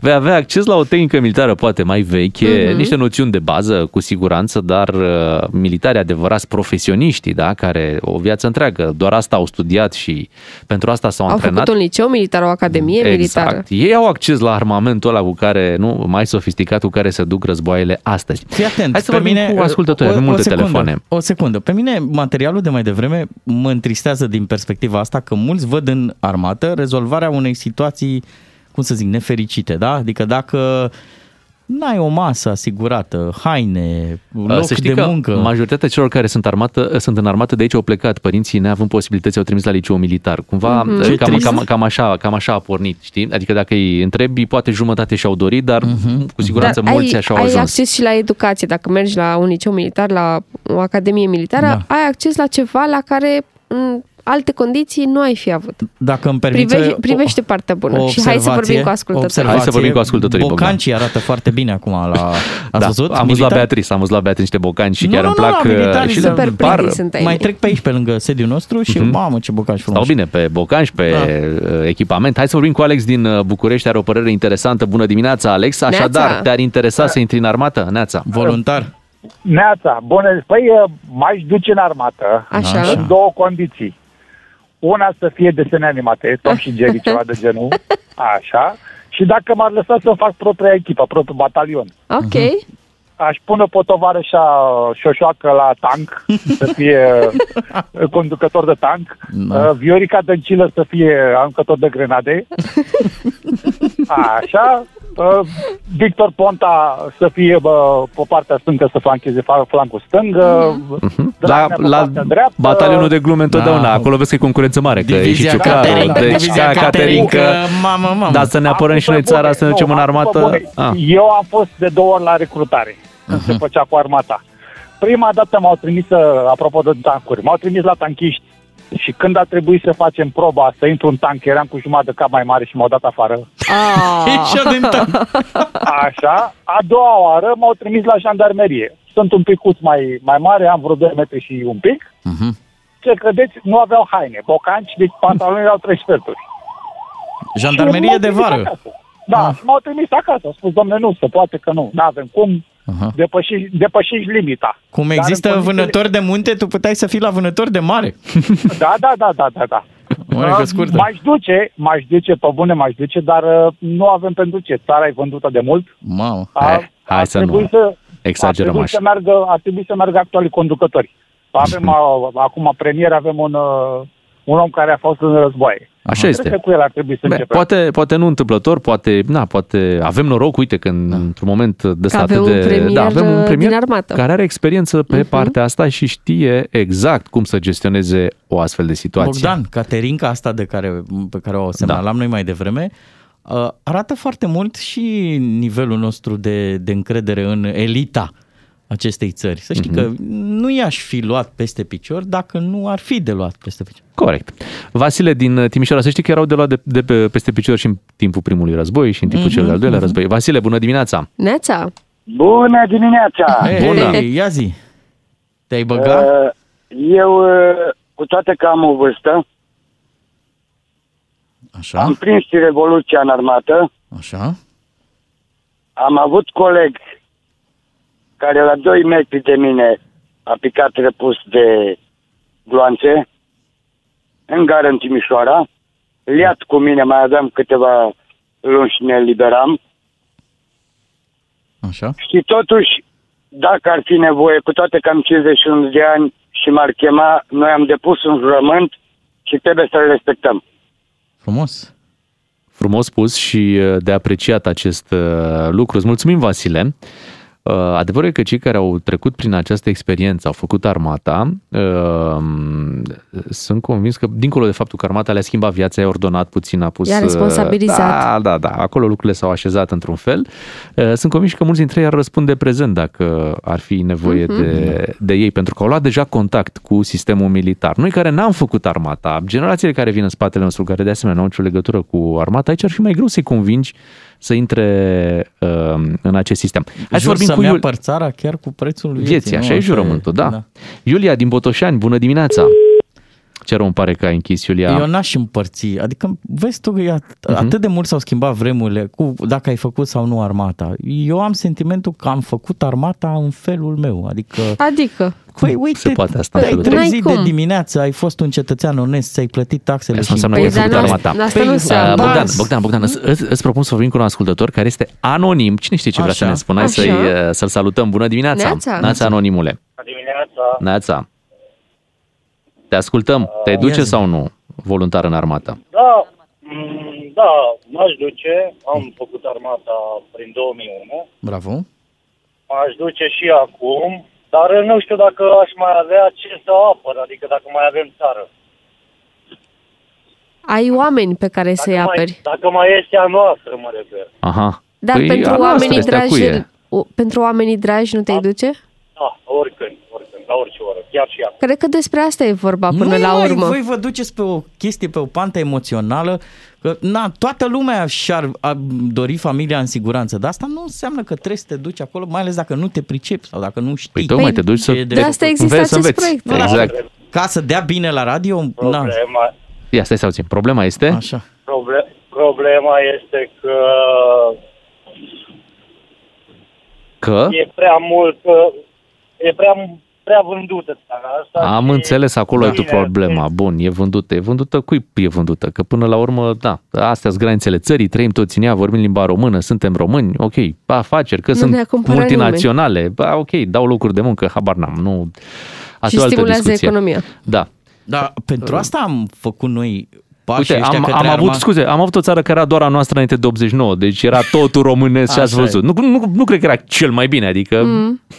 Am avut și varianta asta. Da. Uh, mie nu-mi place când alunecă discuția la faza asta cu bă, ar trebui toată lumea, trebuie să ne da, băgăm. Toată lumea. Că... Lăsă un pic, respectă părerea fiecăruia. Dar nu. Sunt oameni mai pricepuți. Fiecare uite. Om vorbește pentru el. Tu nu te-ai duce, e simplu. Și sincer nici nu cred că ai aptitudini așa pentru e. așa ceva. Dar sunt oameni care au aptitudini, știi? Și, și atunci nu... ar, fi, ar fi păcați. De ce să nu fi, să ne aibă o pregătire militară în caz uh-huh. de ceva, în sfârșit. Și până atunci, oricum, îi ții prin aceste sume care sunt anunțate. Dar faptul că acum avem o armată de profesioniști nu vedeți ca pe un progres? Adică societatea a evoluat și suntem în punctul ăsta. Uh-huh. Uneori mi se pare discuția asta atât de inutilă. Da, dacă da, te-ai băgat, profesioniști, voluntar. Avem și în spitale profesioniști, doar că pleacă din țară și nu-i mai găsești. Sunt convins că și armata se confruntă cu problema asta, că la un moment dat nu mai ai de unde să recrutezi, de unde să aduci oameni noi, nu-ți tineri. Nu mai vin studenți, nu mai vin. mai vin elevi. Și atunci, normal, gândești niște programe pentru a-i aduce acolo în sistem. E normal să-i, să-i preocupe treaba asta. Da, ajungi tu după aia să te simți prost, să, să ai procese de conștiință, că, că nu, domne, tu nu, nu te-ai băga. Dar nu te-a criticat nimeni că nu te bagi și că nu ai făcut armata. N-a, n-a, existat făcut, a... adică... n-a existat această discuție. Adevărul. E vorba dacă te-i duce sau nu. Voluntar. Voluntar. Exact. Dar tu, Bea, te-i duce, că uite, da, nevoie și nu? de fete în armată. Da, cum să nu? Da? Sigur. Ca să ce? Este un pic, stai puțin, că Bea chiar are multe aptitudini. Păi nu, nu, nu. Um, Ce-ți imaginezi că o să se întâmple? Ce-mi imaginez că o să se întâmple? Că o să fie foarte multă disciplină, în primul rând, acolo. De da. ce râzi, mai, Bogdan? Pentru că istoria ne-a dovedit că, uite, dacă citești, nu știu, hai să zicem, prezența trupelor românești în Bulgaria, să zicem, o secvență. Și o să vezi că acolo sunt foarte multe acte de indisciplină, cu generali care au plecat. Să că s-au schimbat, acum sunt norme, da. Suntem NATO, nu poți să faci de capul tău nimic, că ai proceduri în armată. Doar pentru că se întâmplă niște lucruri exact. odată la nu știu când, nu înseamnă că e o chestie generală. Sunt proceduri, normal ca peste tot și în armată, găsești oameni mai bine pregătiți, mai slab și pregătiți, unii puși, da, așa, alții pe bună dreptate și ocupă funcțiile, dar... Da. Nu mă pot da cu părerea despre ce aș putea găsi în armată, pentru că nu am luat niciodată uh-huh. contact cu dar ce se întâmplă acolo. Da, dar m-ar interesa, îmi place foarte mult ideea. M-am gândit la un moment dat în viața asta, când eram mult mai tânără, că aș putea să fac acest lucru. Ce tare! Bravo! Dar Te admir, nu, sincer. S-a, nu s-a evit ocazia. Probabil, uh-huh. la un moment dat în viața asta, aș putea profita de un astfel de proiect. Dar nu te știu. sperie nici măcar un pic gândul că, Niciodată, că la un nu, moment dat nu, ar putea nu. să te cheme? Nu. De ce să mă sperie? Că o vor chema, dar nu vor trimite în prima linie pe Bea. Da, și frica m-a coordonat din spate. Eu duc steagul. Exact. Și am văzut, am văzut de aia că ai multe haine Army pe care le mai da. porți pe aici pe la da, radio. Da, da, și am și bocanci, bocanci sunt obișnuită. Adică cumva îți dorești treaba asta. Eu acum asta. am făcut burtă, nici mai pot să fiu camuflat. Deci camuflat. Imediat mă văd. Tu ești pe post de deal, cu totul. Da. Asta a fost discuția. Vă mulțumim pentru părerile voastre. Nu cred că se va bucura de un mare, mare succes programul, dar e bine da. că l-au făcut. Pe tine te-ar interesa? Cred că am trecut de vârsta la care aș fi util pentru așa ceva, sincer răspund. După patruzeci de ani... Mm. Dacă ar fi să prezentăm totuși da. un război, cred că merge. Să-l prezentăm, să-l comentăm, să-l comentăm mai degrabă. Da. da, asta da, asta aici ne băgăm la cu siguranță. La transmisiuni cu noi. Acolo e locul nostru. După opt și jumătate revenim cu Florin Negruțiu. Când am câte o dilemă, mă duc în bancă pe, pe bancă în Cismigiu și apare Moș Crăciun. Auzeam mai devreme la știrile din sport despre Formula unu și ne gândeam că ce slalom fac piloții ăștia pe acolo. Cum, schimb, cum a schimbat Verstappen banda. Vai de mine, tu îți dai seama ce amenzi și-ar lua pe nou cod rutier? Există și înregistrări din camerele de bord și nu numai. Și cu voce au. Da, acum, confirmă ce au făcut acolo. Da. La final, ok, ai câștigat, nu zice nimeni, dar... Uh, amendă, da, amendă de la poliție. Bun ar fi un circuit de ăsta în România cu viteza plafonată de domnul Ciolacu, da? Circuitul de la Bușteni. Știi cum se numește uh, pole position-ul în România? Nu. De la semafor? Sau cum, cum ajungi să, să, să obții pole position-ul? Nu, sunt curios. Deci te duci frumos, toate mașinile stau la semafor, dar și tu folosești fie banda uh, întâi, care de obicei stau mașini parcate, te strecori pe acolo și, și te bagi în fața față. coloanei care stă la semafor. Asta înseamnă să obții pole position-ul, da? da? da, da. Și când s-a făcut verde să pleci dintr-un loc privilegiat și să obții cel mai bun uh, timp. Dar despre trafic o să mai vorbim noi. Acum circulăm spre Florin Negruțiu, care zice el că se laudă, că vine cu vești bune. Abia așteptăm să auzim ce vești bune are Florin Negruțiu în dimineața asta. În politică sunt mai multe nuanțe. Le distinge cel mai bine Florin Negruțiu la D G F M. Avem două vești bune în această dimineață. Prima este că a venit Florin Negruțiu. Bună dimineața, Florin! Neața! Bună dimineața! Tot Ia, politică! Iar a doua veste bună este că Florin Negruțiu a adus o veste bună. Uh-huh. Așa, așa s-a laudat. Că Care a adus o el de obicei mai mult pe nasoale era expert. N-ai văzut și cum așa cum? Iar politică! Iar politică! Băi, nu mai potolim odată. Și ne trebuie, asta? domnule, atâta. Vestea bună a adus-o domnul ministru Rafi la Ministrul Sănătății, care a zis că din luna martie eliminăm restricții, ieșim din starea de alertă și se cam termină cu pandemia. Uh-huh. Ne vedem și noi de viață. Păi, ar fi cazul după doi ani și ceva. Da, avem atât de multe cazuri acum, oameni care încă se bucură. Uite, mai poți lua un COVID și pe urmă din martie. Gata, da, cine prinde gata, acum pe final. A fost nevoie să vină P S D-ul la guvernare ca să ne scape de pandemie. Vedeți? Dacă știam, nu ne Bun. mai complicam. Hai să spunem și noi adevărul, dacă se poate, pentru că nu candidăm nicăieri, deci putem să fim sinceri și să spunem lucrurile pe care nu le spun ei. Suntem în faza imunității de turmă prin boală, adică s-a dat liber la îmbolnăvire. Probabil toți cei care ne ascultă fie sunt bolnavi de COVID, fie au trecut prin boală, fie sunt în carantină, în izolare, pentru că un membru al familiei s-a îmbolnăvit, fie că știu pe cineva care s-a îmbolnăvit. În jurul nostru colcă e virusul. Nici vocea ta nu sună prea bine. Acum mai să fim serioși, că nu... Ești deci okay? Aici suntem. În Cam faza asta suntem. Așa. Da, s-a dat la liber, dar nu doar în s-a, România, atenție, liber, e peste pentru, tot exact, la liber. Pentru că omenirea așa dat seama că nu se poate. Dar ce spui tu? Nu a că verbalizat nimeni. Terminat. Tu încerci să traduci un mesaj, dar n-a verbalizat păi, asta nimeni. Asta o facem. Așa. Pentru că suntem o societate umanistă și nu ne permitem să spunem lucrurile astea. Dar stai un pic. Într-o în... societate umanistă avem grijă de cei vulnerabili. Așa este. Dar suntem suficient de ipocriți să nu recunoaștem că am dat greș și că suntem în faza asta în care imunitatea de turmă prin boală este ultima soluție. Nu mai poți să impui restricții. Ți-ai dat seama că vaccinarea are limitele ei. Ți-ai dat seama că stările de alertă, de urgență... Stai puțin, și vaccinul are limitele lui. Păi și vaccinul are, are limitele da. lui. Da?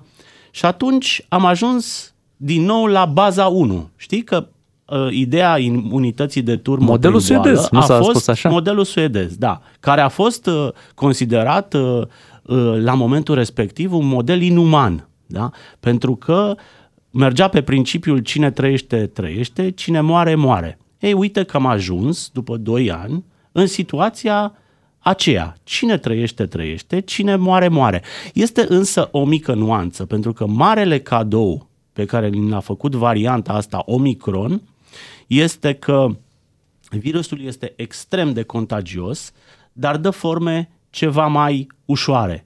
Nu este ca la Delta. Delta a fost cruntă și în România și în lume, pentru că a produs valurile alea de decese uh, foarte mari și a dat și forme foarte, foarte severe. Cine a trecut prin Delta știe cum, uh, cum a fost. E, Omicronul fiind foarte, foarte contagios, am ajuns ieri la patruzeci de mii de cazuri în România, deci un vârf al pandemiei. Săptămâna viitoare vor fi cincizeci de mii de cazuri, atenție, sunt cazuri raportate. Dacă uh-huh. vrem să ne facem o imagine reală, mulțim cu trei sau patru. zece. Zici? Eu cred că trebuie să mulțești cu zece. Gândiți-vă la un lucru. Sunt cazuri raportate la D S P în urma unui test P C R. Ca să-ți faci un test P C R, adică dacă tu aștepți ambulanța, vine după trei zile. Mulți preferă să nu mai cheme ambulanța să le facă testul P C R, ies pozitiv la un test rapid și atunci stau în izolare cinci zile și nu mai raportează nicăieri. Asta este, cred că, dar nici certificat regula, nu ai după. Realitatea. Nici certificat nu ai. Da, dar mulți lucrează de acasă. Gândește că mulți lucrează de acasă, nu trebuie să aducă adeverință la serviciu. Dar uitați-vă cei pe birouri sau cei pe la uh, companiile din România. Florin? Jumate din personal e acasă. Hai să ne întoarcem un pic la declarația domnului Rafila. Hai să ne întoarcem. Din punct de vedere strategic, eu zic că el face bine, pentru că le oferă oamenilor un orizont de timp. Noi lucrăm cu repere, adică știm că mai avem de răbdat două luni, nu? Și apoi înnoianul de probleme, facturi mari la energie, la gaze, la, da? Nu ne mai ajungem efectiv cu banii, atunci e bine să primești și o astfel de veste. Uite mă, măcar scăpăm de pandemie. Da, că eu e, supap acolo. Este foarte important să-ți dea cineva un orizont de timp, ai dreptate, și cred că e soluția uh, cea mai rațională în momentul ăsta, în condițiile în care, așa cum spuneam, varianta Omicron nu dă forme severe. Încă se moare, dar mor doar o sută de oameni pe zi în România. Știi? Acum, dacă mureau o sută de oameni la începutul pandemiei, era o tragedie națională. Între timp, societatea a obosit, oamenii au obosit. Nu li se mai pare că o sută de morți pe zi este o cifră atât de îngrijorătoare. Când ai avut cinci sute, acum câteva depinde luni... Depinde la ce raportezi. Da, te gândești că o sută e mai bine, mult mai bine. Și asta mă amintește de, uite că sar de la una la alta, în uh, timpul epidemiei de gripă spaniolă în Statele Unite. Am citit uh, multe articole pe tema asta. Uh, majoritatea cazurilor raportate au fost în o mie nouă sute optsprezece și în o mie nouă sute nouăsprezece. După care lumea și-a dat jos măștile, s-a eliberat și s-a relaxat. Însă valul patru, mult mai, mai, mai uh, uh, dur decât valurile precedente, a venit în o mie nouă sute douăzeci. În multe orașe americane, numărul de morți a fost superior celui din valurile anterioare. Dar morții nu sunt raportați nicăieri. Adică nu a, valul patru nu a mai îngrijorat pe nimeni, deși a produs un număr mult mai mare de victime, pentru că populația era uh, trecuse prin uh, imunizarea primelor trei valuri și apoi era obosită. Nu, morții nu mai reverberau în conștiința publică. Da, în, în urmă cu o sută de ani am avut întâi război și apoi pandemia, acum am schimbat un pic. Da. Uite cum uh, istoria are ironia ei. Și are, vine, are, da, are. Da, vine și, în valuri. Ai, ai vine, și istoria vine în valuri. Ai promis și o veste bună. Care, să nu faci cam bancul ăla, lua filmul la facultate sau ceva, să nu... Ești ceva de bine? Păi sperăm că nu mai vine. Dacă uh, valul ăsta produce îmbolnăvire în masă și toată lumea se va imuniza, fie prin vaccin, fie Am prin înțeles. Dar cu toate astea, boală, cum e, cum explic? Asta înseamnă că poate vom avea orizontul ăsta de timp de primăvară-vară în care pandemia va fi depășită, nu? În condițiile în care nu vine o variantă mai agresivă. Să sperăm. Că... Dar cum îi explicăm lui Djokovic că el n-a avut voie la Australian Open în condițiile în care, uite, se rezolvă atât de repede? Cum le explicăm celor care au nevoie de certificat verde și nu mai au booster-ul și nu mai e valabil acum când vor să plece în Europa? Deci cum, cum explicăm lucrurile astea? Păi deci... nu poți să le explici. Uite, asta cu certificatul verde nu poți să o explici. A fost o Biblie acum câteva luni, era soluția universală, certificatul verde, până când omenirea și-a dat seama că și cei vaccinați se infectează și pot să transmită mai departe virusul. Că certificatul verde este o măsură uh, preventivă, nu reactivă, pentru că omenirea nu a ținut pasul cu virusul. Mas- măsurile astea administrative, birocratice, s-au luat greoi și s-au luat întotdeauna reactiv. O măsură este bine să o iei atunci când poți să previi ceva. Atunci când vii reactiv cu ea, mai bine nu o iei, pentru că mai mult rău faci. Mulțumim, Florin, pentru comentariul din această dimineață. Tu ești vestitorul încheierii pandemiei. Până la urmă ai spus lucrurilor pe nume. A încercat și domnul Rafila, dar n-a putut să spună chiar așa pe șleau cum ai. Da, nu, mai că domnul Rafila este un doctor, este un ești, umanist. Așa e, așa e. Nu ești preferatul nostru în materie de vești bune, că rămâi la alea nasoale, că parcă le dai mai bine. Astea bune, nu știu. Ai strecurat îndoială, măi. În fiecare miercuri ne auzim cu Florin Negruțiu. Ne pregătim pentru știrile orei nouă imediat. Bună dimineața! Florin Negruțiu la D G F M. Foarte ascuțit. Doar un pic înțepător. Doi și jumătate, așa ne spunem noi, unii ar spune, băi, valintați mă că sunteți trei. Așa ne zicem noi, doi și jumătate. Asta e serialul, filmul în care... Filmul în care jucăm noi în fiecare dimineață. Beatrice, Claru și Miu suntem imediat, vorbim puțin despre plafonare, uh-huh. pentru că poate și aici era un plafon de trei matinali și noi am venit puțin sub la doi și exact. jumătate. Plafonarea Domn... zilelor lucrătoare, nu? Era o idee mai veche, la așa patru. Este. Patru pe săptămână, da. Sunt și alte lucruri care pot fi plafonate în România dincolo de prețurile despre care domnul Ciolacu a vorbit și mm-hmm. imediat facem și noi o listă cu ce ar mai trebui să plafonăm prin România. A venit, a venit domnul Ciolacu cu această idee să plafonăm prețurile la alimentele de bază, o plafonare, da? O plafonare ca să existe o limită. O idee care a mai fost încercată pe aici pe acolo, dar care nu a dat rezultate. Acum, normal, vin și glumele cu plafonarea asta, că n-ai mm. cum. Firește, aș vrea să vă întreb, la alimentele de bază intră și ouăle. Cum? I-am invitat atunci să-mi plafoneze alimentele de bază. Beate, nu, nu prea te amuză plafonările astea, no, dar gândește că s-ar nu, putea nu. plafona prețul la burger. Cred că asta ți-ar plăcea să, să nu fie mai scump de un anumit prag. Ar știi? trebui, pentru că au început să se scumpească da, foarte sau cam, tare. Sau cam nesimțit, zicem da, noi. Da, da, da. Au ajuns și la treizeci și cinci de lei. Deci și la fast food și la tot felul. Unde era un burger pe la treizeci de lei, douăzeci treizeci de lei, acum îl găsești și la șaizeci de lei. Serios? Ma, ține Doamne ferește. Păi să plafoneze prețul. Pulpe are puișorul ăla. Păi n-are pui, are vită, zic Așa, ei acum. Da. Da.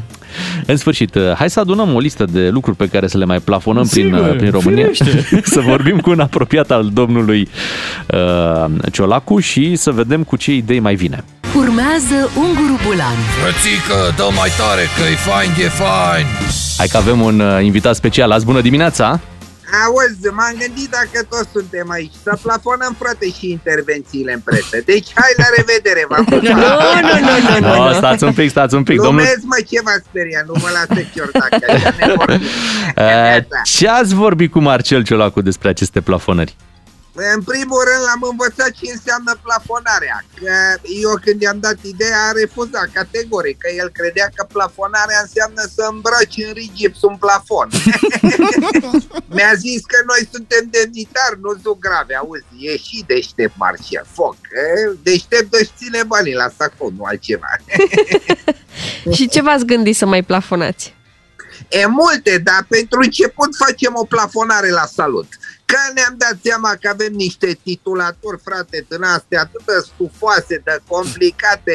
Domnul viceprim-președinte, domnule subsecretar de stat în cadrul Ministerului Mălaș, păi, noi avem de lucru de salvat țara și ne pierdem vremea salutându-ne. Domnule președinte de comisie, hai, lasă, trecem direct la apelativul, frate, sau și mai simplu, bă. Da? Deci, bă, Marcele, bă, Nicolae și gata. Și o să salvăm țara, o să vedeți, e ca salvată. O să fie mai greu cu doamnele din partid, că Gabi Firea insistă să-i spunem încă împărăteasa. Faza e că nu putem nici să-i zicem, bă, că e urât, dacă nu suntem golan, și e așa că pentru a nu discrimina o să-i spunem tot, bă. Da? Deci, bă, Gabi, și sună așa frumos, emineștian. Dar uh, economic, la ce plafonări s-a mai gândit domnul Ciolacu? Nu știu, de fotbal s-a discutat, că noi ne-am gândit să plafonăm și meciurile astea. Liga întâi e degeaba, frate, oricum. Nu se joacă nimic, tăiem la o repriză. Ce mai să prelungim din atâta? Plafonăm tot campionatul, domnule. Să fie decât două meciuri tot campionatul, F C S B Dinamo și retur. Că și așa nu se uită lumea la altceva. C F R-ul să stea în tribună să aplaude dacă le place fotbalul. Știi cum zic?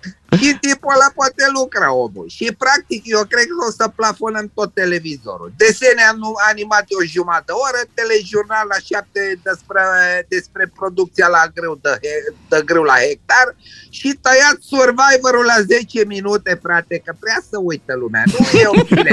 Ia la muncă toată lumea, hai afară la zăpadă, acolo să vă văd. Dar... ne învață, băi, valori greșite emisiunea astea. Adevăratul Survivor România e orice român care vrea să ia un taxiu din gara până la universitate.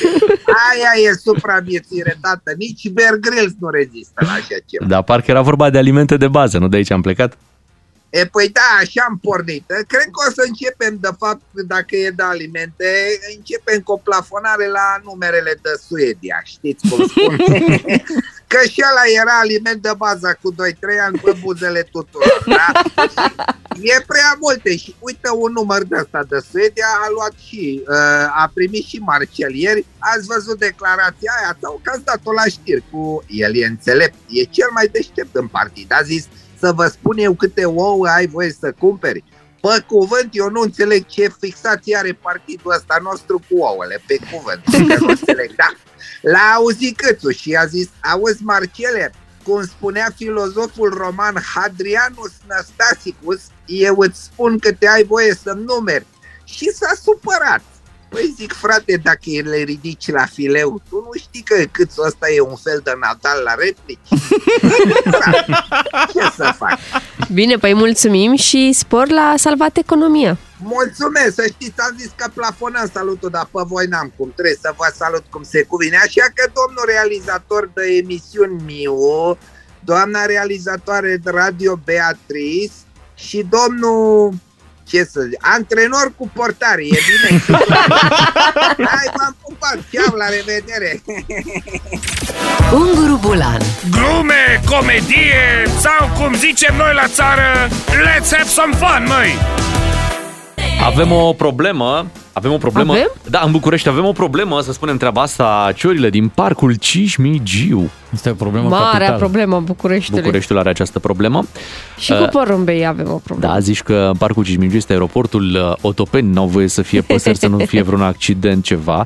Pe de altă parte, îmi și imaginez că trebuie să curezi băncile alea. Ma, oh, da.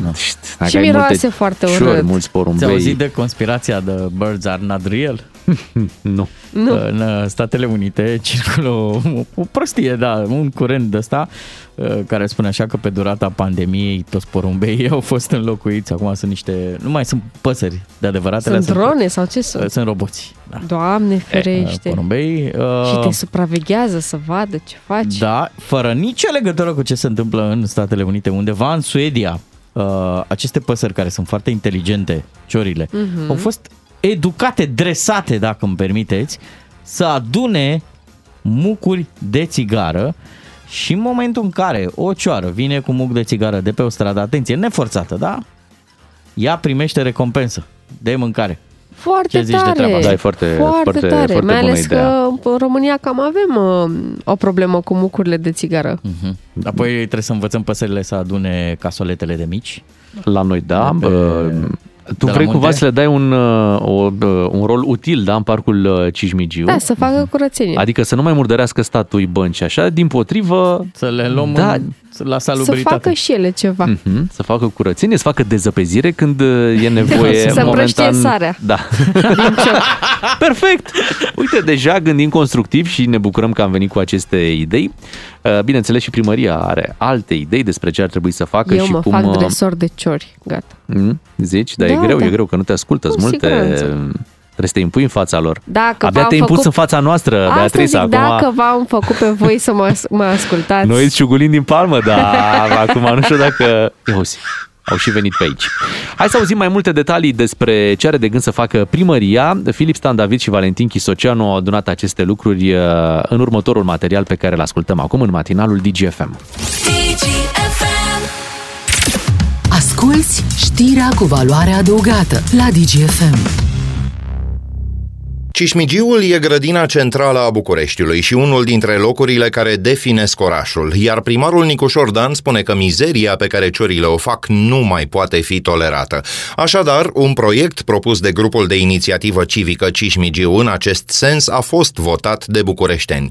Ca să înțelegem mai bine, primăria alocă unu la sută din bugetul local organizațiilor non-guvernamentale implicate în viața capitalei. Președintele organizației este Alex Oprița. Pentru cine vizitează Cismigiu, mai ales vara, nu e străin că există un mare stol de ciori care vine doar în această perioadă în Cismigiu, vorbim de câteva mii, poate zeci de mii de păsări, care vin și noptează în Cismigiu. Ei bine, în acea perioadă, practic, parcul devine impracticabil. Mirosul e atât de pregnant încât e ca și când ai sta într-un cotăț. Potrivit lui Alex Oprița, primăria a încercat de-a lungul timpului, fără succes, să alunge ciorile din parc. Proiectul nu va rezolva însă problema în acest an, iar Alex Oprița crede că bugetul alocat e cu mult mai redus față de sumele cheltuite deja pentru curățenie. Nu are cum să fie o risipă de bani atât timp cât noi știm că, de fapt, costurile pentru spălarea băncilor, aleilor și a locurilor de joacă sunt uriașe. Peste șapte sute cincizeci de mii de lei pentru tot parcul, pentru o spălare zilnică a aleilor, băncilor, coșurilor de gunoi, locurilor de joacă.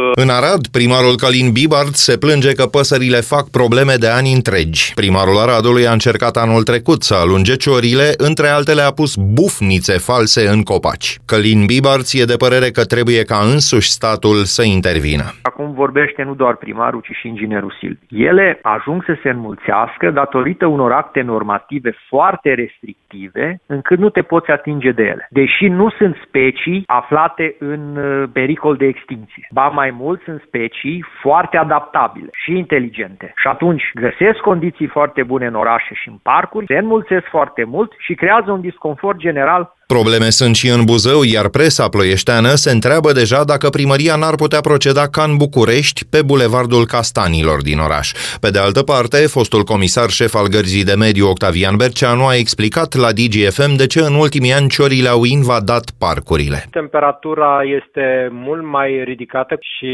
avem un oarecare confort în interiorul parcurilor din localități. Avem surse de apă, de exemplu, în Cismigiu, dar și în alte parcuri, Herăstrău, și surse de hrană foarte aproape de București, respectiv gropile de gunoi, glina, vidra, în mod special, și chiajna.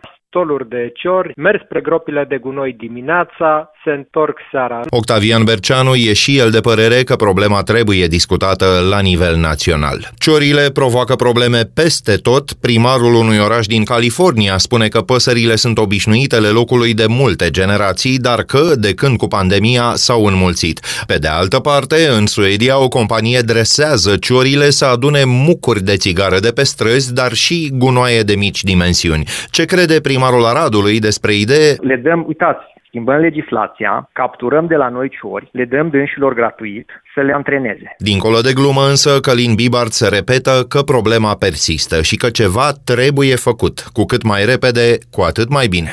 Investim atâția bani în parcuri, în bănci, în alei, să nu poți să mergi să stai să mă scuzați că de sus primești ceva de la cioară în cap. Nu-i doar mătura, să speli o alee, o bancă și când ai ajuns la capătul aleii sau ai terminat banca, tocmai vine o cioară pe acolo și își face necesitățile. Ai ascultat un produs cu valoare adăugată al știrilor D G F M. Ca să știi... Matinalii D G F M vă spun bună dimineața. Încă auzim despre cazuri de astea de vaccinare fictivă. Ați văzut, încă se fac anchete, încă sunt descoperiți cei care au făcut treaba asta. Uh-huh. Și vedem că e un fenomen larg. Mult vaccin a curs prin, prin, prin conducte, prin țevi. Aproape că te întrebi dacă bei apă de la robinet, nu? Îți faci doza a treia. Se consideră... Se consideră că ți-ai făcut boosterul dacă bei apă de la robinet? Așa ar trebui. Nu? Te gândești că... Și nu doar boosterul, îți dai seama. Doza a patra, a cincea. Eu beau apă de la robinet, da. da. Ai Bine, făcut corona până acum? Bine, am cană din aia cu filtru. Mm-hmm. N-am făcut. N-ai, n-ai făcut, vezi? Poate de la asta e. Sunt câteva persoane pe care noi le știm și care n-au făcut deloc uh, corona și uite, tu ești una dintre ele și înțeleg acum care este... Da. Secretul Beți tău. Apă de la robinet. Nici armata, nici corona. N-am făcut colega noastră. Ciuclare. Când auzi ciuclare, știi da. că e momentul să te oprești. Imediat venim cu un subiect foarte interesant. Pentru cei care au rate întinse pe mulți ani, douăzeci-treizeci de ani, credite de-astea pentru casă. Cred că tu, Bogdan, nu Aici, ești în situația prezent. asta. Da. Tot circulă un filmuleț care ne învață cum să facem să terminăm creditul mai repede. Și vă povestesc așa niște idei interesante și poate și căutăm ascultători care au făcut și au folosit metoda asta. Este acea perioadă a lunii când uh, ar trebui să intre salariul și, uh, bineînțeles, banca îți oprește rata, cum uh, se întâmplă. Où sont les argent? Dantam. Uh, Bogdan, ai un credit, nu? Da, la casă. Ai un credit. Bravo, îți, îți reamintesc că acest lucru, încearcă să nu faci greșeli aici la locul de muncă. Da. Ai un credit, tată, nu poți să, nu poți da. să riști. Ai... Pe câți ani ai creditul? Cred că mai am douăzeci. Acolo. Deci ai avut pe treizeci, pe da, maxim. Și ce e funny că, indiferent de cât ești tu de pregătit și de la zi cu ratele, întotdeauna mai e ceva de plată. Te sună de la bancă, bună ziua, da, eu încerc metoda accidentul prima oară, mă dau lovit. Da, am puțină treabă acum, nu pot să vorbesc. Și până la urmă ei insistă, te sună și tu zici, păi n-am plătit. Și da, da, fondul de garantare. Fondul de garantare. După aia, știți, vă expira asigurarea. Ha. Bogdan, păi, deci... Așa se plătește separat? Stați așa să știu da, ce da. mă așteaptă. Da, Beatrice. Da. Și tu te bagi la un credit. Da. Ok. Ce drăguț. La, la, da, la, la tine e un pic, e un pic târziu, Bogdan, ceea ce o să spun. Mm. Nu zic, se mai poate aplica, dar deja e târziu. Pentru Bea, uite, să fie mai interesant yeah. și pentru ascultătorii care au un credit de ăsta așa pe douăzeci și cinci treizeci de ani și sunt da. încă la începutul lui. Mulți înainte, Bea. Da. Mulțumesc. Probabil mulțumesc. că ați văzut acolo în scadențarul respectiv. Să spunem că ai, ai o rată, punem așa, trei sute de euro, da? Ok. trei sute de euro. E și ați văzut? Da. Că în primii ani din ăștia treizeci, adică în primii zece ani, în primii poate cincisprezece ani, ai următorul model de calcul al ratei. Ți se pune o dobândă, deci dobânda, o, o plătești la începutul creditului. Partea okay. care e practic profitul mm-hmm. băncii îl plătești la începutul uh, perioadei de credit. Și din cei trei sute de euro tu poate o să dai la început, în primele luni, poate o să dai două sute cincizeci de euro dobândă și cincizeci de euro dai doar din ce ai împrumutat, principalul, cum se Aha, spune, da? Rambursarea, okay. rambursarea creditului. Și asta se întinde așa, pe urmă, procentele se schimbă pe măsură ce trec anii. Vei ajunge la un moment dat, la cincisprezece ani, să fie egale sumele, adică plătești o sută cincizeci de euro dobândă, o sută cincizeci de euro la ce-ai luat, uh-huh. iar pe finalul creditului plătești mai mult din credit și mai puțin din dobândă. Dobândă, adică banca și-a luat, dobândă. Da, banca și-a luat profitul în prima parte. E, și atunci ce ai putea tu să faci? E un clip care tot circulă și mi s-a părut interesantă ideea. Să faci ramburs, rambursare în fiecare lună pentru, uh, pentru partea ta de, de credit luată. Deci nu, nu, nu pentru dobândă. Adică tu ți-ai plătit rata, da? Pe da. luna asta. Da? Ai plătit, deci ai plătit cei trei sute de euro. De euro. Din care banca și-a luat două sute cincizeci și cincizeci de euro ce ai dat tu din împrumut. Mm-hmm. Da? Okay. Și tu zici, vreau să fac o rambursare anticipată și încă cincizeci, ra- de, încă euro. cincizeci de euro. Deci partea ta din credit, mm-hmm. da? Și zici, pentru luna următoare, prin scăderea perioadei de, de credit. Da? Okay. Așa, prin scăderea perioadei. Asta e foarte important. Da. Da. Și atunci ei sunt obligați să-ți proceseze cererea, tu plătești cincizeci de euro, ei mai scad din sumă și dacă în fiecare lună, dar trebuie să faci în fiecare lună, trebuie să te ții. Asta e, trebuie să te duci, trebuie să te duci la, la bancă. bancă, trebuie să anunți, să faci o cerere, să pui tot timpul uh, banii aia în plus, da? Dar în felul ăsta, în, uh, dacă, dacă te ții de treaba asta, e posibil ca creditul tău din treizeci de ani să-l duci spre douăzeci de ani sau poate... Chiar, chiar spre cincisprezece ani. Wow. Și asta doar plătind și puțin, mult, o mică mai sumă puțin decât normal, mult mai puțin, pentru că ei nu mai au, au cum să-ți ia dobândă dacă suma tot scade. Mm-hmm. Știi? Dar ce bine stați pe teorie, domnul Bogdan Miola. Băi, e greu, credeți? Deci e un proces atât de, de greu să te duci în fiecare lună la bancă, să depui o cerere, cu explicații, să explici. Să timpul. Nu, stai așa, dar să plecăm în final, de la premiza în final, eu zic bani... că merită. Că întotdeauna îți rămân bani mai mulți decât ai tu rata. Stai puțin, aici vorba, da, corect, corect, știu ce zici, aici știu ce zici, știu ce zici. practica. Da. Uh, hai să vedem dacă avem ascultători care au încercat această metodă, metodă. Da, la zero trei unu patru zero zero doi nouă doi nouă, uh-huh. uh, poate uh, sunt ascultători care, au, care fac treaba asta sau care au auzit de metoda asta, poate au încercat-o. Dai seama că poate sunt și bănci unde... E un proces ăsta birocratic mai greoi, tocmai ca nu să te descurajezi exact, să faci acest da, lucru. Da, da, da, da. Dar da. trebuie să ne ținem acolo pe poziții. Asta, asta e faptul că noi nu știm de povești de tipul ăsta, înseamnă că nu avem cultură financiară, că nu suntem obișnuiți, nu suntem păi, învățați. Dar nu o să te înveți banca ce să faci ca lor să le scadă profitul. Da, dar pot normal. Eu să învăț pe ei? Uite, pe mine m-ar stimula foarte mult dacă banca ar face... precum supermarketurile. Săptămâna asta plătești cu cincizeci la sută. Wow, o să-ți bage oferte de asta. Ia să-l auzim, săptămâna asta la bancă. Hai să-l auzim pe Dorel din Cluj. Bună dimineața, Dorel. Neața. Bună dimineața. Neața, ia zi. Am aplicat chestia asta la, ban- la o bancă bună, să zic. Ok, da. Funcționează. Și a scăzut. Deci din cincisprezece ani cât am avut, așa, am ajuns acum undeva pe la vreo opt. Bravo! Bun de tot! Dar te-ai ținut, te-ai ținut de, de povestea asta? Da, am auzit. Acum că ați vorbit de chestia asta. Nu, dar zic, te-ai ținut să te duci în fiecare lună, să pf, faci o cerere? Da, dar la să... noi este o posibilitate prin care se, uh, ai posibilitatea de a rambursa anticipat, nu în fiecare lună. Poți să alege o lună, două, trei, cinci, șase luni de zile. Uh-huh. Și...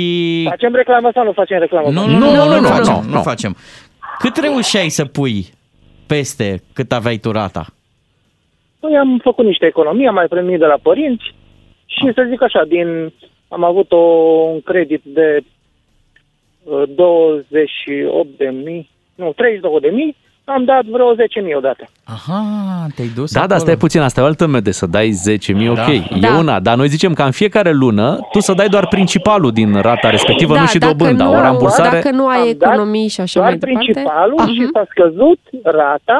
Corect. Și efectiv dobânda au, da, a, au renunțat la ea. Au renunțat la ea, că nu mai aveau de ce să-ți o ia. Mulțumim, mă, da. Dorel, dar tu ai făcut și o rambursare mai mare. Aici e vorba doar de a face rambursări micuțe, mă, da, lunar, să te ții mm-hmm, de bancă. Voi Adi sunteți, din Oradea. Voi sunteți cam bancul ăla, decât sărac și bolnav, mai bine bogat și sănătos. Neața, Adi. Neața. Neața, neața. neața eu, am folosit, eu am făcut altă variantă. Ia. Ia zi. Eu am plătit o sumă mai mare. De fapt, cum e? La noi, dacă nu ți-ai scos credit, dacă nu ai istoric, ești depunctat. Uh-huh. Nu mai primești credit. Așa, Așa e, da. E adevărat. Atunci ce am făcut? Am scos zece mii din bancă să-mi fac istorie. Am plătit uh, o sumă mai mare, luna asta mi-am plătit rata normal, luna viitoare am depus trei mii de lei. Dar nu am vrut să scurtez uh, perioada, pentru că fiind rata mai mică, am putut să adun mai repede o sumă mai mare.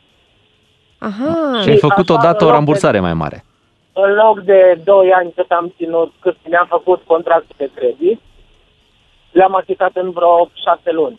Și pe perioada aia nu am mai plătit dobânda. Aha, uite, bună și asta. Băi, tot felul de metode, vezi, fiecare are. Și ai rămas cu istoricul ăla de, de creditare.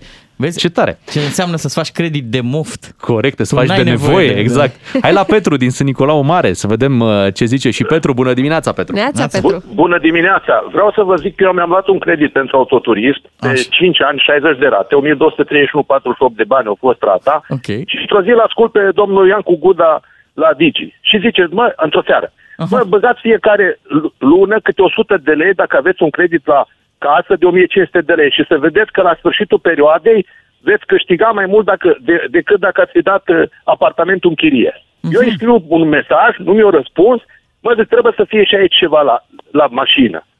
Și m-am hotărât cu soția mea și ne-am dus și am plătit șase rate dintr-o dată, șapte mii trei sute optzeci și patru de lei, în luna iunie anul ăsta, care a trecut, în două mii douăzeci și unu. Creditul l-am făcut în două mii douăzeci. Uh-huh. Și ți-a scăzut? Când mi-au venit scadențarul, am cerut să-mi dea scadențar și am zis, nu schimb, ratele rămân identice și nu schimb nimic, știți? Numai... Și ce credeți? Din șase rate plătite, patru virgulă șaisprezece rate nu mai o trebuie să le plătesc. Când am văzut cum stă situația, am luat banii împrumut de la unul de la altul, mi-am plătit douăzeci și două de rate în avans. Da. Și am câștigat zece rate, o mie două sute treizeci și unu virgulă patruzeci și opt. Acum în martie vreau să termin cu creditul. Wow, gata. Foarte Ești pus tare. Pe treabă, Petru. Deci mă duc și scot. Bravo, Petru. Bravo, bravo. Uite, da. Sunt metode, trebuie să te ții de, de treabă. Da. Sunt și oameni care zic, bă, asta e, trei sute de euro rata, o plătesc treizeci de ani, mi-o asum, decât mm-hmm. să plătesc o chirie. Există și varianta asta. Câștigă mm-hmm. și banca, stai și tu liniștit. Și uite cum facem, Bea. Ia zi. Banii aia care, în afară, noi ne plătim ratele. Ok. Cum plăteam și până acum. Dar ce trebuie să dăm în plus? Luăm de la colegul meu. Care ai n-are. cincizeci de lei până... Eu mi-am da. încheiat creditele, dragi tu, colegi. Tu doar simulezi acum că ai un credit, știi? Am avut, crede-mă, am avut la credite de mi-a ajuns. Și într-o zi am zis, gata, numai, fără credite. Hai să ne ocupăm de Mark Stem. N-avem un concurs? Hai că-l facem după. Mark Stem impar și apoi ne ocupăm de concursul nostru. Dăm benzină! Avem un car de carburant pregătit pentru voi. Iubește-o din plin! Câștigă pentru ea un card de carburant și intră în cursa pentru premiul cel mare. Un an întreg de carburant MOL EVO cu formula inteligentă MOL EVO TECH de la MOL România. Mi-a plăcut că am ascultat piesa asta impar, aici înainte de benzină, pentru cei care au prins anii optzeci, alimentând, se vor gândi, da, impar, erau weekenduri, nu? Sau cum era, nu știu, mai știu exact, când alimentau doar cu numere impare. Așa făceați? Și, de fapt, nu era de vorba de alimentare, era vorba de dreptul de a circula. Ah, dreptul de a circula, de, de fapt, da. Circula, bravo, asta știam, da. Și da. Ca să circule, trebuia benzină. Hai că avem benzină. Avem un card de carburant pregătit aici cu o sumă pară. Sunt trei sute de lei puși pe acest card de carburant cu care puteți alimenta în benzinările MOL. Iar dacă ați trimis S M S și v-ați înscris ieri, asta înseamnă că aveți șansa să câștigați astăzi. Am extras din toate S M S-urile primite ieri și a ieșit o câștigătoare pe numele ei, Cristina din Vrancea. Bună dimineața, Cristina! Bună dimineața! Neața și felicitări, Cristina! Yay! Yay, yay, bravo, yay! Bravo! Asta avem, înseamnă noroc! Avem o întrebare! Mulțumesc mult! Trebuie să da, concentrează-te spune. Un pic, că e super importantă întrebarea asta. Știi în ce dată suntem astăzi? doi februarie. doi zero doi. zero doi două mii douăzeci și doi. Da, da. Numai cu cifra doi. Vezi când o să fim pe douăzeci și doi zero doi douăzeci douăzeci și doi. Da. Atunci o să fie. Bun, Cristina, avem pentru tine acest premiu să te bucuri de cardul de carburant de la MOL. Un plin de carburant MOL EVO cu formula inteligentă MOL EVO TECH merge către tine. Iar pentru cei care au... Te pupăm! Te pupăm! Iar pentru cei care au trimis mesaje și nu au fost astăzi sunați, mm. bineînțeles... Nici o grijă! Ei mai pot participa în continuare la concurs normal, dar avem și vestea asta bună că la finalul concursului nostru ar putea fi extrași pentru premiul cel mare carburant pentru un an și vorbim aici de un car de carburant de cinci mii de lei pe care l-ar putea câștiga. Mamă, mamă! Mai e câștigătoarea cu noi? Este, da.